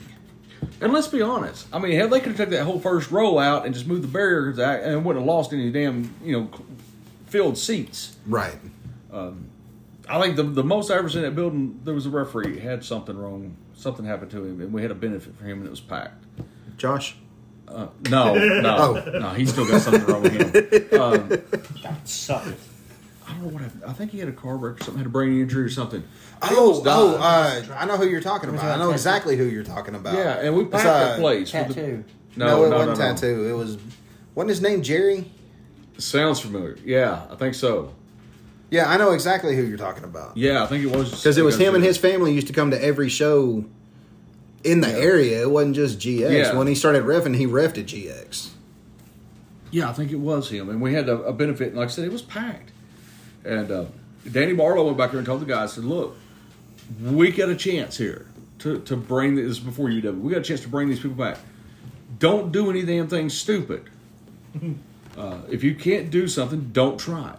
Do what you can do. Let's put a good show on. Bring them back. First match. Switchblade. Yep. And the, the Woods Woods guy, Woodsman. Woodsman. All right, so this guy could barely, uh, barely could walk to the ring without dying. I'm not He talking about getting blowed up. I'm talking about he had like 15 heart attacks. He literally had COPD, multiple heart attacks, and he's still trying to work. trying is the operative word there. Um, so he would go out there. And Switchblade couldn't work his way out of wet paper bag. Hell, the wet paper bag whooped Swi- Switchblade's ass. They go out there. Way more than he did too. They throw out, out there doing some stupid shit, and, and we were sitting in the back and we're watching it, and we're like, "That's it. That's it. There's there's nothing to be done here. It's it's over." It's killed right there. Yeah. It was dead. Uh, the same thing. You remember Vance Knuckles? Yeah, I talked to him the other day. Oh, I hadn't talked to him in a while. Tell him I said hello. If you Well, he sent me he sent me a uh, Facebook message about FarleyCon. Oh, okay. Uh, he uh did a he did a GXW reunion show at Chip's building. Yeah, I begged them to let that die. They asked me to be on. I said, "Hell no." He did a GXW reunion show. Uh, when I ended my run at GXW, I was tagging with Vance. And he had been coming to Chip's shows, so he asked me, he's like, hey, will you come do this show? I'm like, shit, I'll be there anyway. Yeah, I'll do it. And uh, the opening match was Switchblade against uh, Sean Shank. Remember him, Death Roselo? He's still alive. I actually just saw him the other day. He looks worse than he used to. I mean, if you get fucked by Hardbody Harrison enough, you're gonna look rough anyway. But, but no, he uh, no, they were the opening match. Johnny Blaze's nephew or something? West Blaze's cousin? no, shit? he's Or- fucking Bobby Hayes' cousin. I don't think it's Bobby. I think No, it's, it's Bobby because whenever Bobby was working for Dusty doing the turnbuckle, yeah. when they did the show in Cleveland, he was there. He's like, "Oh yeah, I'm a, I'm Bobby Hayes. That's my cousin. So I come up here to see him and everything." And as he's, Well, I could have sworn he told me he was Mark or Johnny Blaze's uh, nephew. I mean, it it might be he might have been just trying to work everybody by saying different names that you know that do stuff. But yeah, that's what he said. He was related to Bobby Hayes, and Bobby's who trained him to wrestle. That's where he learned everything Bobby from. needs to kick his ass if he didn't train him. Uh, Bobby's amazing. Bobby, Bobby is. Oh, he was. He's one of the best. He's, he's one of the best. That should have made it further than he did. He was, you know, great. Still, still can work. Oh yeah, Um, loved working Bobby Hayes. A few times I did get to work him. Loved going out. And, I mean, going out I about dropped him on his fucking head one night working him because uh, it was at Empire. Yeah. And uh, one of the things I was doing as a finish was, you know, I'd get him in the fireman's carry, swing him around, and drop him on my knee. So I told him, I'm like, I'll pick you up for it, give me a couple elbows, whip me around, hit the lariat gimmick, pin me. So I go and we're in the back, and I'm picking him up in the back, no problem. You know, showing him, you know, just showing him, like, yeah, I got you, you know, you're good. Uh, and I'm used to I'm used to those fucks that don't want to jump for you. Yeah. So literally, we're in the match and we're going and we're getting ready for the spot. I grab Bobby, I you know give him the shot, hit, grab him, grab his arm, give him a couple shots, pull him in to pick him up, and in the back he wasn't jumping. So I, in the ring he jumped. So he jumps and it throws my balance off, and I my knee gives out and I fall and fall with him. And as soon as we fell, I roll out the ring and I grab my knee and I go, ah, you know, just selling it like, you know, that's what happened and everything. And we get back in the ring and he does something. He's like, you good? I was like, yeah, I wasn't expecting you to fucking jump. so then I throw him in the eye, pick him up. We do the spot there. Yeah. We get to the back. He's like, why wouldn't I jump? I said, you fucking didn't back here. what did I think you were going to in the ring? We gotta look at it. Bobby. Bobby's old school. He don't have to work through the match in the back 500 times like most of these new guys do. You know, I had some guys back in the back. Uh, I was sitting there one night at Empire, and they they went through the thing ten times and go out and they've done the match. And uh, you know, part of my job back then was just to to critique when they come back, tell them what they need to work on or what was you know. Um, what you know, if they screwed up, chew their asses out Right. you know, that was that's what they had me doing. Some of the younger guys, and uh, they come back and they're like, "How, how was the match?" I said, "It was great." I said, "It was good the first fifteen damn times I've seen you back here." You know, I, was- I, it just didn't. It passed me by at that point. You know, the whole the business had passed me through, and I was. I couldn't. I, I just couldn't do that. I couldn't do Right. the whole. Let's walk it through. I'll I'll do it out in the ring. I want to do it to where I can play off of the, the the emotions of the crowd. You know, um, some of these guys they'll do it. They look great, great flips, great everything. Everything's beautiful, great choreographed, hundred percent. Um, the crowd don't give a shit, and they don't know how to adjust. Or when you go and you try to work through your whole match, you miss one spot, you're lost. You're like, wait a minute, where do I need to go back to? What's what's going on? And honestly, the reason I didn't want to do that is because hell, I'd forget. Yeah. Um, we got to finish one time. I was working with Woody Woodchuck up in Athens. Ron West was was running the show, and he came to us with a finish that was three pieces of paper long. And it had us, you know, blocking this, dropping this chain. He picks up the chain, swings, I kick him. And I don't know what the hell it was. Anyway, we had to actually sit down and, and Woody said, "Okay, you you take this first page and remember this. I'll take this page, and then on the third page, we're just going to damn pin each other here. I'll, I'll pin you here." I mean, it was like Oh gosh. and it came off beautiful though. That finish was it's the longest finish I've ever been given in my life. Um, and if I hadn't had anybody, if I'd had anybody besides you know Big Wood, Greg, it wouldn't have worked. Um, he was just a, a master at working with, and luckily he remembered some of my spots that I was supposed to do in my part of the finish. I remember some of his, so we was able to put it together and, and finish it out there. Um, but Big Wood's another one. It's, it's great. He Oh, was fuck great. yeah. He was amazing. He, uh, I always tell people that you know, Dad taught me. He, Dad trained me to wrestle.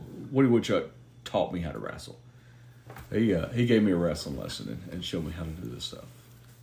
I learned more running an angle with Woody at UEW than I did the whole time I trained. You know, that's that's what Wood's great at is is teaching. No, yeah. You know, and, you know, business business needs people like him. Absolutely. I ain't got the damn patience for it, and I don't have the skill for it. I don't, I don't like people that much. Well, see, I'm Woody was made for that. I'm up here and getting up in age now. I'm I've been out of wrestling for over a year. And I'm, you know, wanting to start to get back into it, like ease my way back in and try to do. And my biggest thing, that's what I want to do is try to teach and help people and, you know, go to the show and they're like, "Well, this guy sucks. You don't want to work him." And I'm like, "No, that's who I want to work." You know, let me teach this guy how to have a good match. Have a good match. Teach the younger star, the younger generation, so the business comes out. Like you said before, I want the business to be better than when I left it. Well, I went to do a show for Woody, and he put me in the ring. I'm not going to say who it was with, but he's not a tremendous worker. I've seen him have decent matches, but never had him, never seen him have a match that anybody would be proud to say they had, if that makes sense. And uh, we go And out for there. the record, it was not me. Well, we go out there and we talk over everything, and we go and we do the match, and the match is over, and it's not the greatest match. You know, there were a couple spots that got missed. Uh, hell, I was going to do a baseball slide, and my fucking foot got caught in the rope. There was a, or not the rope, but on the mat. There was like a snag in the in the ring, and it hits that. So I stopped like this far short of everything because I mean it just you know when you're going for it, you hit something and you just stop completely. That's what happened. So I Adam, just Adam Jacobs had that with the ring apron one time. He was trying to slide in. oh god. we'll tell y'all that story later. But yeah, uh, he comes to me after the match and he's like, "Man, I'm sorry."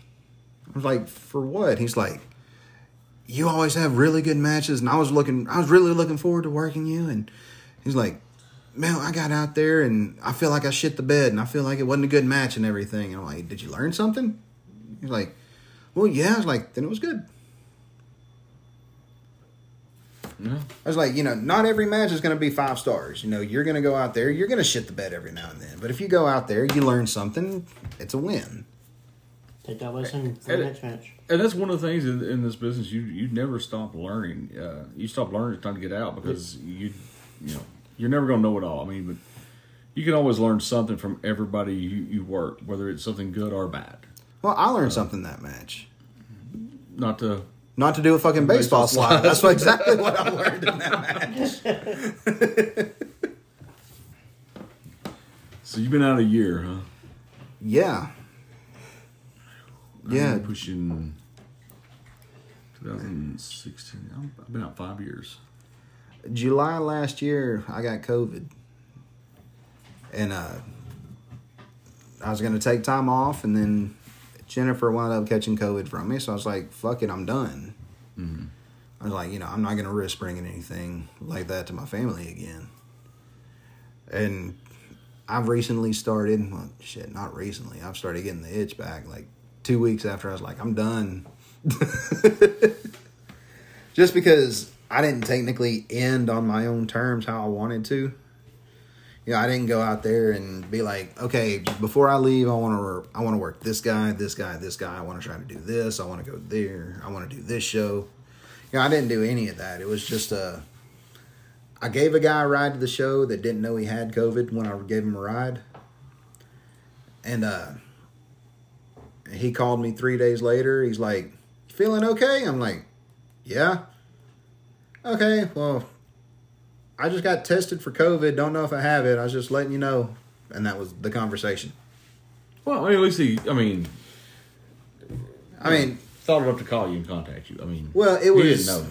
it was so many days later, and you know, it's one of those. I might have it. I don't know. Well, now But I was told by someone else that he knew the next day after he rode to the show with me. So I don't know what's true. I don't know how the timeline actually lines up or what happened.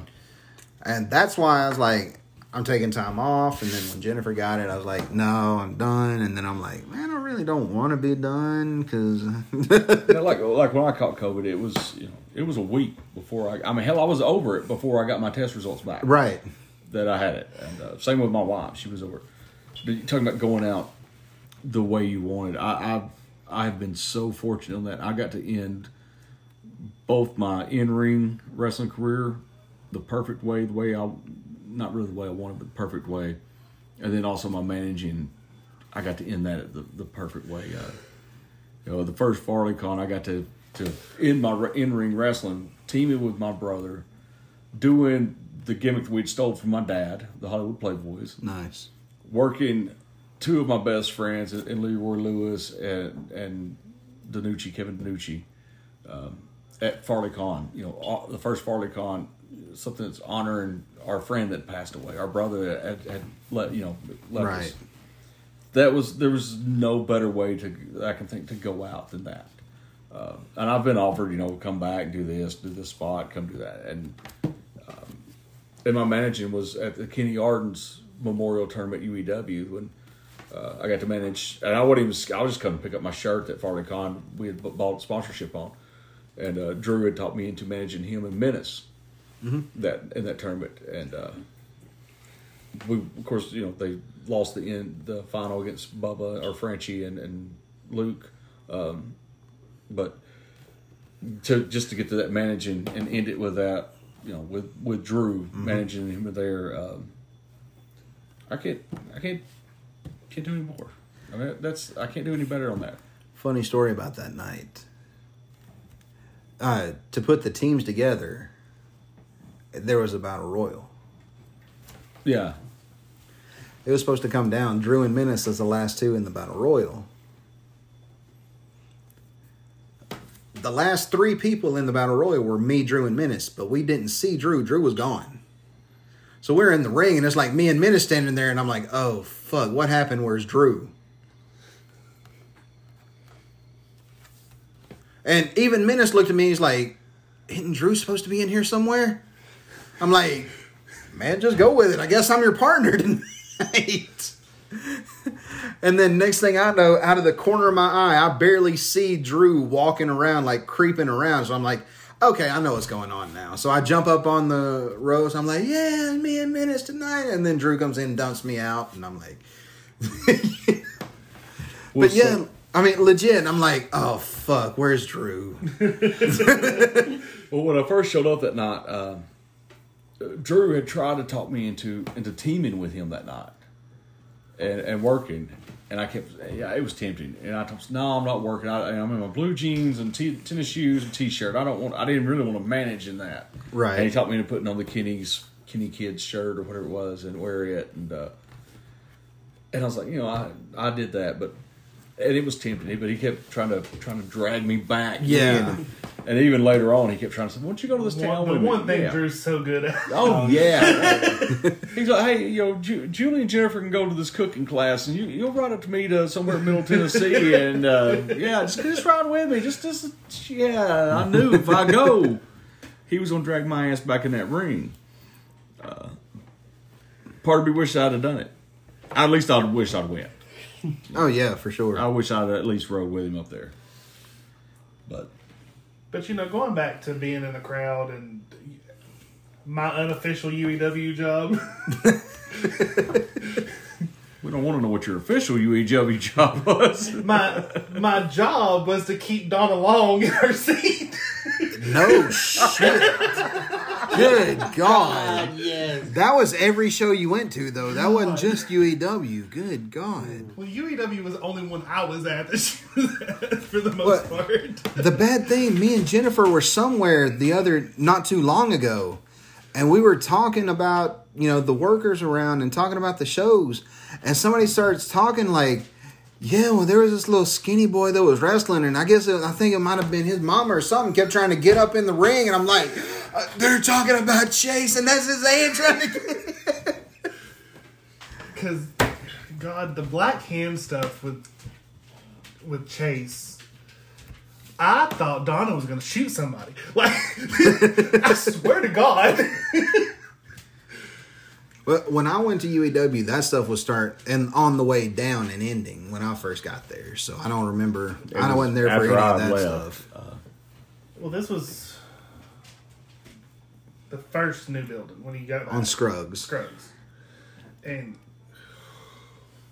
Bill, just keep her in a damn chair. just, just keep her in a chair. Which was not easy for her to be as little as she is. No, because she was. man, it didn't matter who you were. It didn't matter if Chase was heel, baby, whatever. If anybody tried to hurt him, she was, oh, I'm going to kick your ass. It's, it reminds me of. Who is that? That one bitch that was always at GXW tried to come over the rail over any baby face that was getting hurt.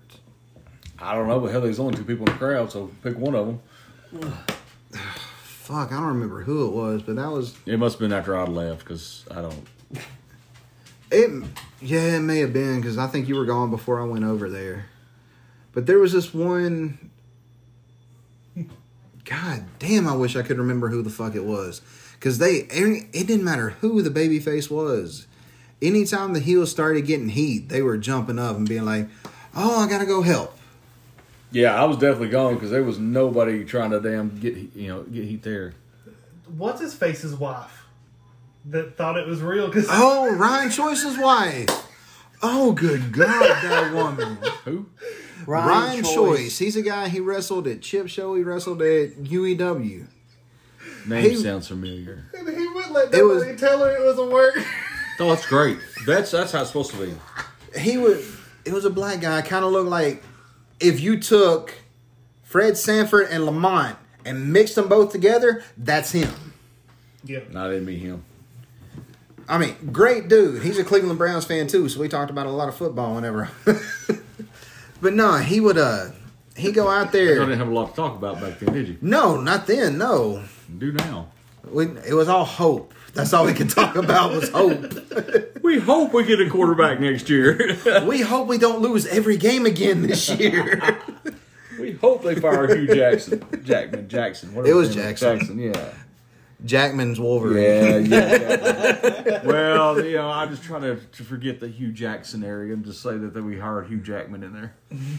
so I'm, I'm a Browns fan too, and uh, uh, some of you know, I'm they're not my favorite team, but they're one of them. Uh, I really like what they've done, but Yeah, going one and thirty-one over two years that kind of breaks your heart for anything. You're just like, and then the God. coach, the coach still hasn't. He doesn't understand why he was fired. He, oh my god, some of the interviews he's done. Oh, I feel like they set me up. Oh, No, you sucked when you were the head coach of the Oakland Raiders. You sucked as the coach of the Browns. And then the Cincinnati Bengals was going to hire him to replace Marv Lew- Marvin Lewis. That was he was considered for that. oh, I wish they would have hired him. I would have too, because that would have just solidified the fact that Mike Brown is probably the worst owner in the NFL as far as running the teams. I'm gonna tell you right now, the Browns, man, they broke my heart more times than I can count.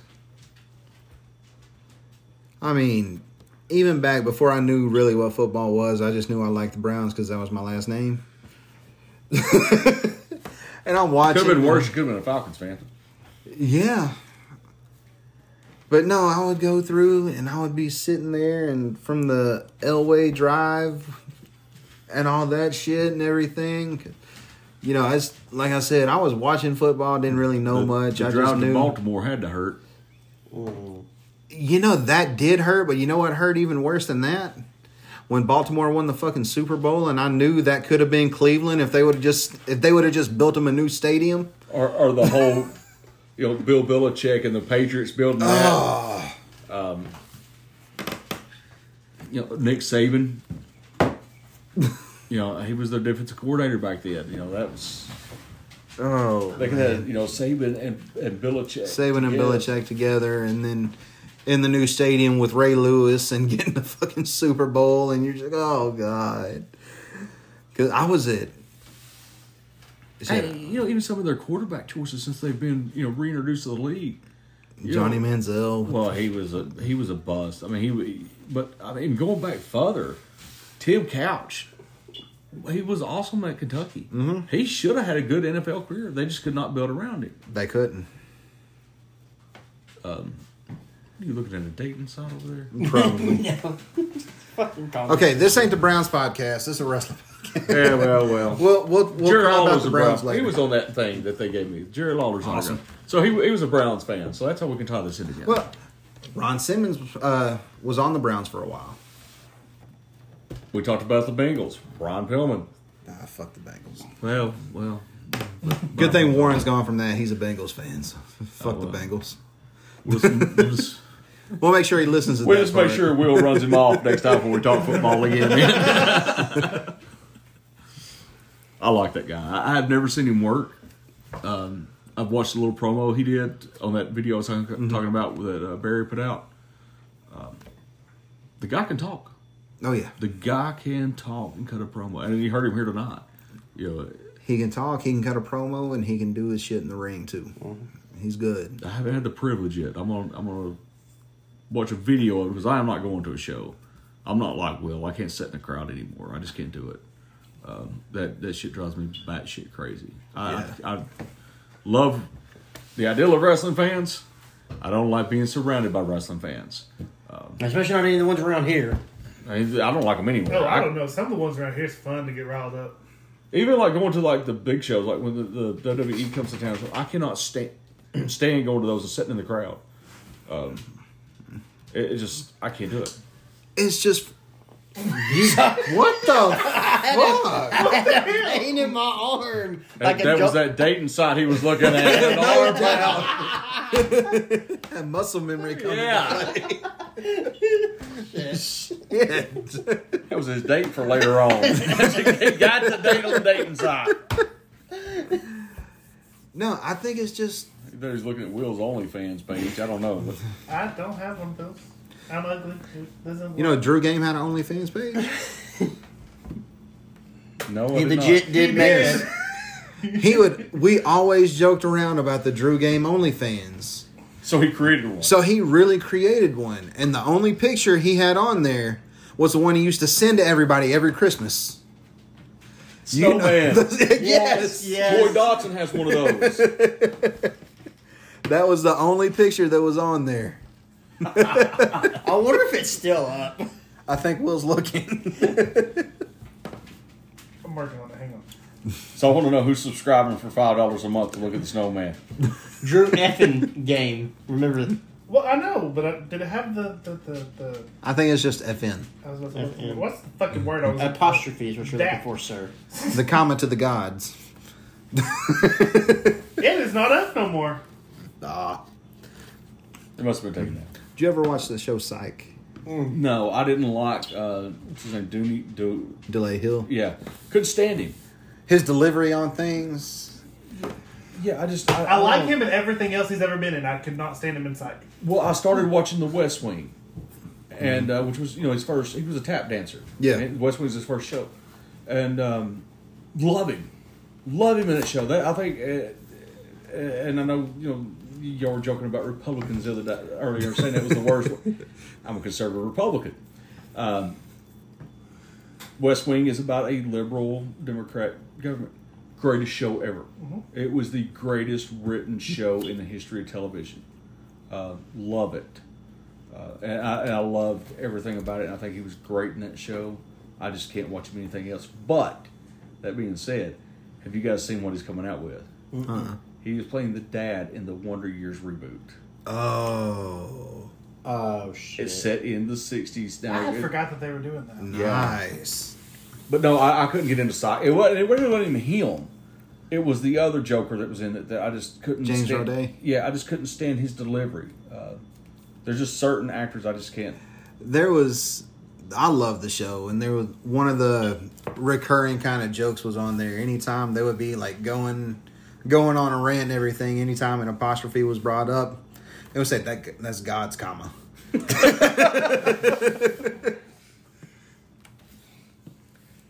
Now, I I also thought it's funny because, like I said, watching The West Wing, you know, I had a lot of characters on the show. And right after it went off, if you started watching the USA Network where Psych was, they it's like they had taken all of the actors from from West Wing and gave them their own shows over here on USA Network. uh, there was a like a witness protection show that they took one of the girls from the West Wing that was a deputy's uh, NSA agent or something and secretary and put her over there. And there was a couple more that had their shows over there, but. uh, No, no, I, I never could get into that that show. Oh, well, guys, we are going kind of late into the night, so uh, let's cut this off right here. Take a break real quick, catch your breath, get a drink, and uh, we'll be right back to close the show out. All right, guys, we are back again to close this thing out. We uh. Lord, I don't even know what we can say this podcast really was tonight. This Off the rails. This is four friends shooting a shit. yeah, That's what it, I mean. That's That's, it. Well- this is our normal conversations. Four and a half. Warren was here for a while. He had to dip out though. Must have been scary. Oh, I was counting him. Oh, we left Well, we Josh. got out. Josh. Josh, Oh. got you. Okay, okay. well, s- so still four and a half.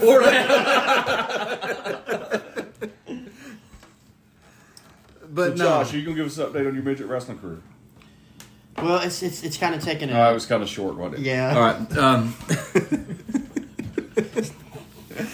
you know the bad thing. I, you know they got that micro championship wrestling up in Yeah. Sevierville and everything. I everything. want to go to that one. I was thinking one night, man, if Josh walked in, he would be like the big show to them motherfuckers. all five foot two of him. I did. I thought that. I'm like, God, Josh would be the fucking big show. He needs to go down there and pitch that shit. Got to cosplay it, man. Yeah. We'll go down there. I'll take you. We'll go and you can cosplay that shit. We'll take this on a road trip. Do it live. Fucking do a whole loop. Oh my god, that would be funny. I mean, I'll be the star attraction. no, you wouldn't. Oh no, that's the bad thing. He would. He, he would get over doing that shit more than I've got over. Me and Rocky got over our entire fucking career. I, I was the midget tag team champion of the world. Um, that got over. But yeah, man, I've had a fucking blast tonight. I'm glad you Oh, came God. over Yes. to hang out, man. We uh, Thank you guys for having me. I, I love doing this with you guys. Always. It's like we've said before. You know, we go off the rails sometimes when everybody gets here, but hell, that's what happens when. That's what makes and it we're fun. sober. right. Yeah, not anything to drink or Sadly. yeah. Sadly, Well, I remember last time Warren was on the podcast is when Drew tried to kill Josh with oh, alcohol. God. that's why we're sober tonight. Yes. and it's a Tuesday, so And it's a Tuesday. Well, hell, it was a Tuesday or Wednesday last. Yeah, that but Tuesday because I had to work the next day. but it was Drew. I mean, You did not go to work. if you need to read Tried to. No, he did not go to work the next day. I had to. I stayed up all fucking night, then went to work the next day. Because Jennifer said you need to make sure he don't die in his sleep. I'm like, he's fine. He no, you go watch him. So I, s- I literally sat right there like this all night, making sure he didn't like puke he and didn't choke have on no, it. you know, the hand spasms he just had a few minutes ago, did he? Thank God, no. when Drew Drew put him in the sugar and put him to sleep, pretty much. I mean, Drew got over here, tried to calm him down because Jennifer called Drew. He's like, "You get your ass over here right now! You fucking caused this." Me too. Well, it What started were off. you doing?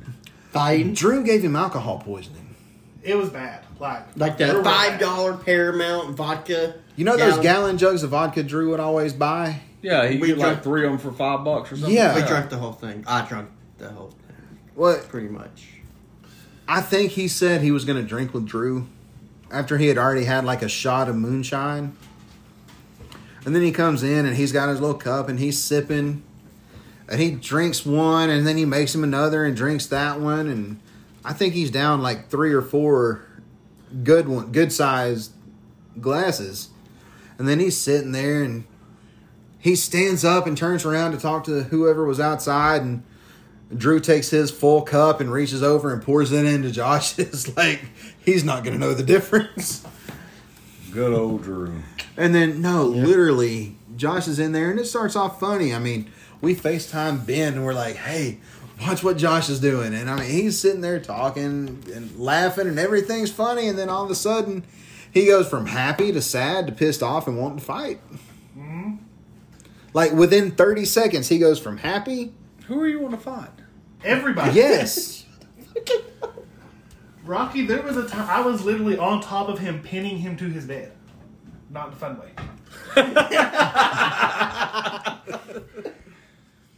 No, literally, Jennifer had to stop me from killing him. Yeah. Like legit, because Yeah. all I know is he's in his drunken stupor and he's doing his thing and he's kicking his feet and everything.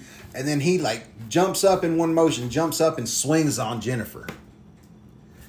She gets out of the way, and next thing I know, I'm like going back to the big show. I choke slam him on the bed, and I just got my hand around his throat. You know what's funny is though you are the big show to him. Yeah. but no, I've literally I've got my hand on his throat. Like choking the life out of him and not even realizing what's going Yeah. on. I've just Jennifer slaps the shit out of me like four times. How are we this late and the werewolves start going crazy? Shut. But Jennifer like slaps the shit out of me three or four times, and I'm like, I said, what? She said, you're gonna kill him, uh huh? Oh, and I just let go. Oh shit! Like literally, that's what it was. I'm, what? You're gonna kill him? Who? Oh, him. And I just let go. And I'm like, oh, I need to get out of here for a minute. I do remember getting up the next day when I was still drunk. I'm just, ow! Like I, my whole fucking body was hurting. I regretted everything. He was getting up, trying to get ready to go to work, yeah. and he was still drunk because he didn't go to sleep until four or five o'clock. Been there. And he's still drunk, trying to get up and go to sleep. I called him, and I'm like, lay your fucking ass down, sleep it off, call in. So is it just? I mean, uh, not to get personal with you in this, but is it just like? Are you that way when you drink by your? I mean, No, that's the first Okay. time that's ever happened. We got No. drunk plenty of times. Was it just because he was? It was the fact of it was the fact of how much. Yeah. And I think maybe mixing the moonshine with the vodka.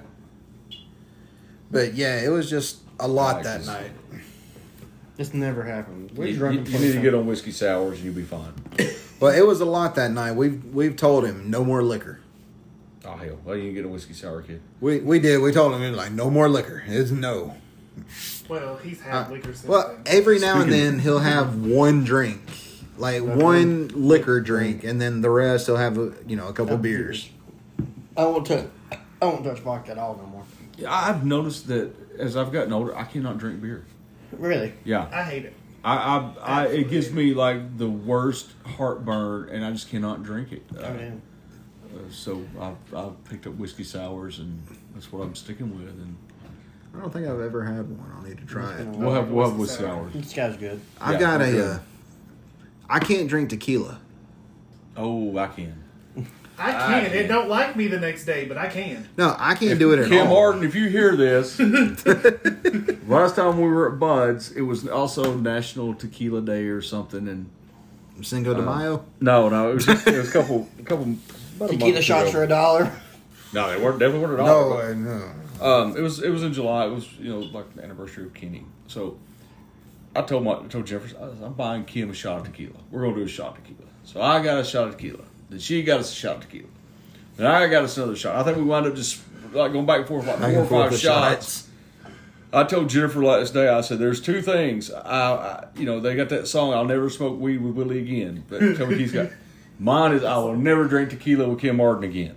Because, but yeah, I mean, it didn't. I don't know what tequila it was, but it was not the tequila I remember that about killed me every time you drink it. It was just so smooth Yeah. and so just It's gotten better. yeah. Right.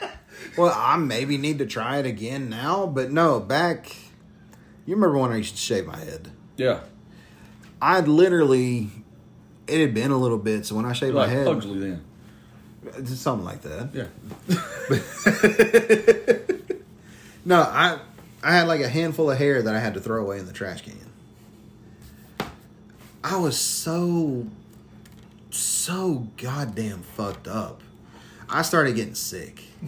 Like I drank three quarters of one of the little fifth bottles of tequila. Mm-hmm. I drank three quarters of one of those by myself, and then saw I was getting low, and I'm like, "Oh, I'm almost out. I need something else." So I just reached and grabbed the next bottle I could find to refill it, and it just happened to be a vodka bottle. Fuck. So I refilled the tequila bottle with vodka and when there was still, you know, a fourth of the bottle left. And I drink most of that. You didn't die? Oh my god. And You so, never had a four horseman, have you? Oh. oh God, that was the last drink of the night. That was always the last drink of the night. I, Oh, I had to stop after that. That was my starter. That was we get the Rock and Country Club, we get that, and then we'd order a shot of tequila. And our shot of tequila was a full red solo cup full of tequila. That's what they would give us for shots, and then most of the time they didn't charge us for it. Um, and then one night Jay Woody's like, "Let's shoot it." All right, sounds good. I've never wanted to throw up so much in my life. Oh, I did throw up. I was bad, and this wasn't long after the New Year's. You ran through the house with the Yeah, the championship belt. I was on. celebrating. I was a heavyweight champion that night. It wasn't long after Rock that that this heavyweight happened. it wasn't long after that that this happened. So you know, I was still living at home. God, I was so sick. I was I throwing to up. start doing my body shots, my head shots. I was- into them. I was throwing up. I was God, it was so bad. I yelled at my mom. I'm like, Mama. And she comes in there. She's like, What? I said, I'm drunk and I'm sick. And I think I need you to hold my hair while I throw up. I'm shaved head bald. I'm down to the scalp. I'm down to the fucking scalp. My mom looks at me. She goes, she looks over and sees the trash can in the bathroom that's got my hair in it. She picks up the trash can and is like, all right, I got to Go ahead and throw up. That's all. All right, before Josh gets animated before this time, I want to do this pop so we can get out of here and go to bed. You pop. Last week, as soon as I was like, No, oh, we, first time. we- Was it the first one? we. Okay. But- we talk about the pop, the positivity thing that Drew always yeah. So the first time, as soon as I hit the record button, I'm like, "All right, guys, we're about to get out of here." Josh just jumps up and yells, "Pop!" I'm like, "Dude, I'm gonna fucking get to it. Calm down."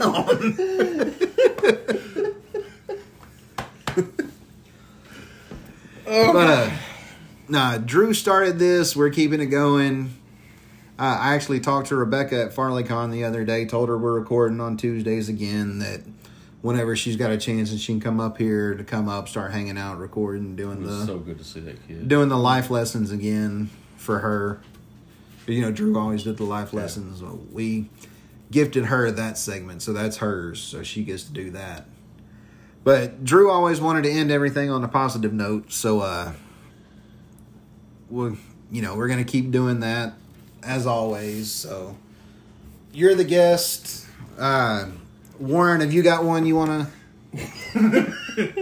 no, He's Uh, positive, positively not positively. Here. ben, you got anything you want to add to? uh No, okay. so uh no, if you got, you know, what's your uh positive thing going on right now? Uh, you know, like I said, we gave the Drew Game Memorial charity auction and pop drive.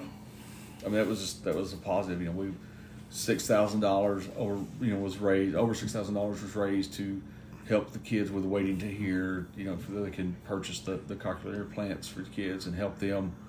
Um, you know, uh, smash the single day pop record um, of 135. I think we had 178. I think it was. So it's 178 kids that you know if they go to We- Children's Hospital, they're going to get a, a, a toy, something to you know brighten their day a little bit. We were able to donate a few that we had here. Uh the rest of them we didn't get a chance. They're in our storage building. okay. So we're going to go out and there's probably another 15 20 more there that we were going to donate. Oh, actually, there was a woman come up to us there, and uh, she didn't know we were doing it, uh, and so you know, she lives in Dalton, and uh, she said that she had a bunch that she doesn't do anything with. She ch- changed her collection habits, and she wanted to know if we had a place that she could just bring them and donate them. So I That's her, awesome. I told her to go to, to my wife's beauty shop and, and drop them off of her, since we don't have an actual comic book store for drop Right. off. And so yeah, I mean, you know, uh, that was a hell of a positive there. Yeah, hell yeah. You know, this was all all done in Drew's name at an event that was, you know, in honor of you know Jay Farley uh, that we named FarleyCon after, that who also loved kids and would do anything to to brighten a kid's day, and and you know, two of the best guys I've ever met, and two uh, brothers that I miss deeply. I would gladly get rid of the Drew Game auction and memorial stuff and FarleyCon if it would, would you know if I still had them to. Oh yeah. Uh, but you know that's not something to be done. So you know, positive is keeping their their names alive, and their members alive through something we can do that they loved. Absolutely. Well, what you got, buddy? It's a positive work in progress. So it's not a pop, it's a whip. Sure. It's a whip. so, I'm honestly thinking about switching departments in my job. And Okay. Actually getting off the front end because I'm so burnt out. And probably going to the online grocery part and Get away Okay. from all that stress. get out from under some of the stress and Get away from actually dealing with people and just for the most push a buggy around and scan shit. There you go. That's it, yeah. Joshua. Well, for me, it's you know finally getting to get back and do the podcast again, and e- even on days that if we don't get to do it, it's just getting around everybody. Rocky coming over, Warren coming over, just just shooting the shit with close friends and people that we don't get to do stuff with no more. And with this pandemic, you know, we don't know what's going to happen. Get to have these moments again before God knows what happens is is a positive in anything. So getting to have these moments is always good. I love it. And another positive is he didn't get charged double for anything at FarleyCon. He did get charged triple at the one place, but three Yeah. times nothing No, is still nothing. So. Yeah. Uh, and for me, it's just you know to kind of go along with what you were just saying, Josh. It's uh getting together, hanging out, and hell, even if it wouldn't have, you know, even if we wouldn't have recorded tonight, just hanging out, the you know, great fucking dinner. Oh, yeah, that stuff Fucking was awesome. Your wife's amazing. I know. I, She, she trained you to cook. yeah, no doubt. but no, just uh getting to hang out and everything and hell, even if we wouldn't have ever hit record, you know, just hell, the conversation before we even started recording and Oh, yeah, everything that great. we were having, just The- Hell, our very fantastical TV show oh good God. Squirrel pussy. So I got off work early today because doing the construction shit that I do, we can't really Right. work in the rain.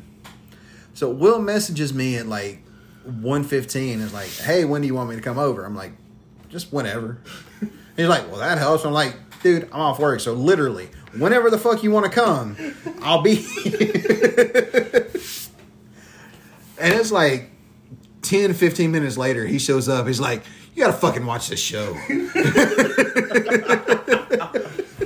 What's the name of the show again? Miss Pat. Miss Pat. Okay. The on Miss Pat BET show. Plus.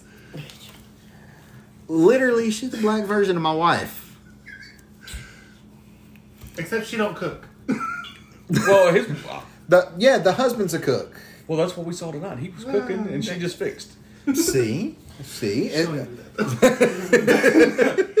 I have not laughed so fucking much in so long as watching that show. it's not very often I have to pause the show because I'm laughing so hard. don't want to miss something. But as soon as she's running through her list of insults, and she said "squirrel pussy," I just oh my god, I died the fuck laughing and had to pause the show because I. I started laughing. I looked at Will. I was like, "Did she just say squirrel pussy?" He said, "Yeah," and I started dying laughing again. Did it make you think of Josh? You know, that's Arby's. I was about to say she didn't say nothing about Arby's. Mm, mm, mm. I'm not gonna mention that name. Okay. Oh, good. Oh, don't tell, tell me Oh, I'm blast good all the bitches goddamn. on podcast. I don't give a shit.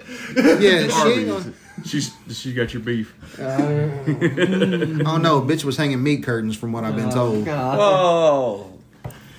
Uh, and on that note, guys, we will see y'all later.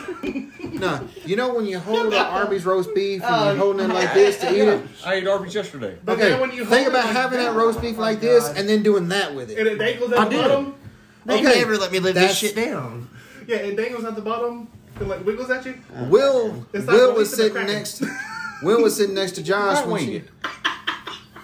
Oh good God! I'm Batman. I'm Batman. Gotham needed you, Josh. Oh good God! God. Moving on. Great pod, Okay. Great pod. So if you get the chance, watch the Miss Pat show on BET Plus. It will not disappoint. And fast fast forward through Arby commercials. Okay, and on that note, this has been the Turn the Buckle podcast. I am Jason Hampton. Josh Cox. Will Clark. Rocky Spurlock. Oh god damn, that bitch Casey had a roast beef pussy.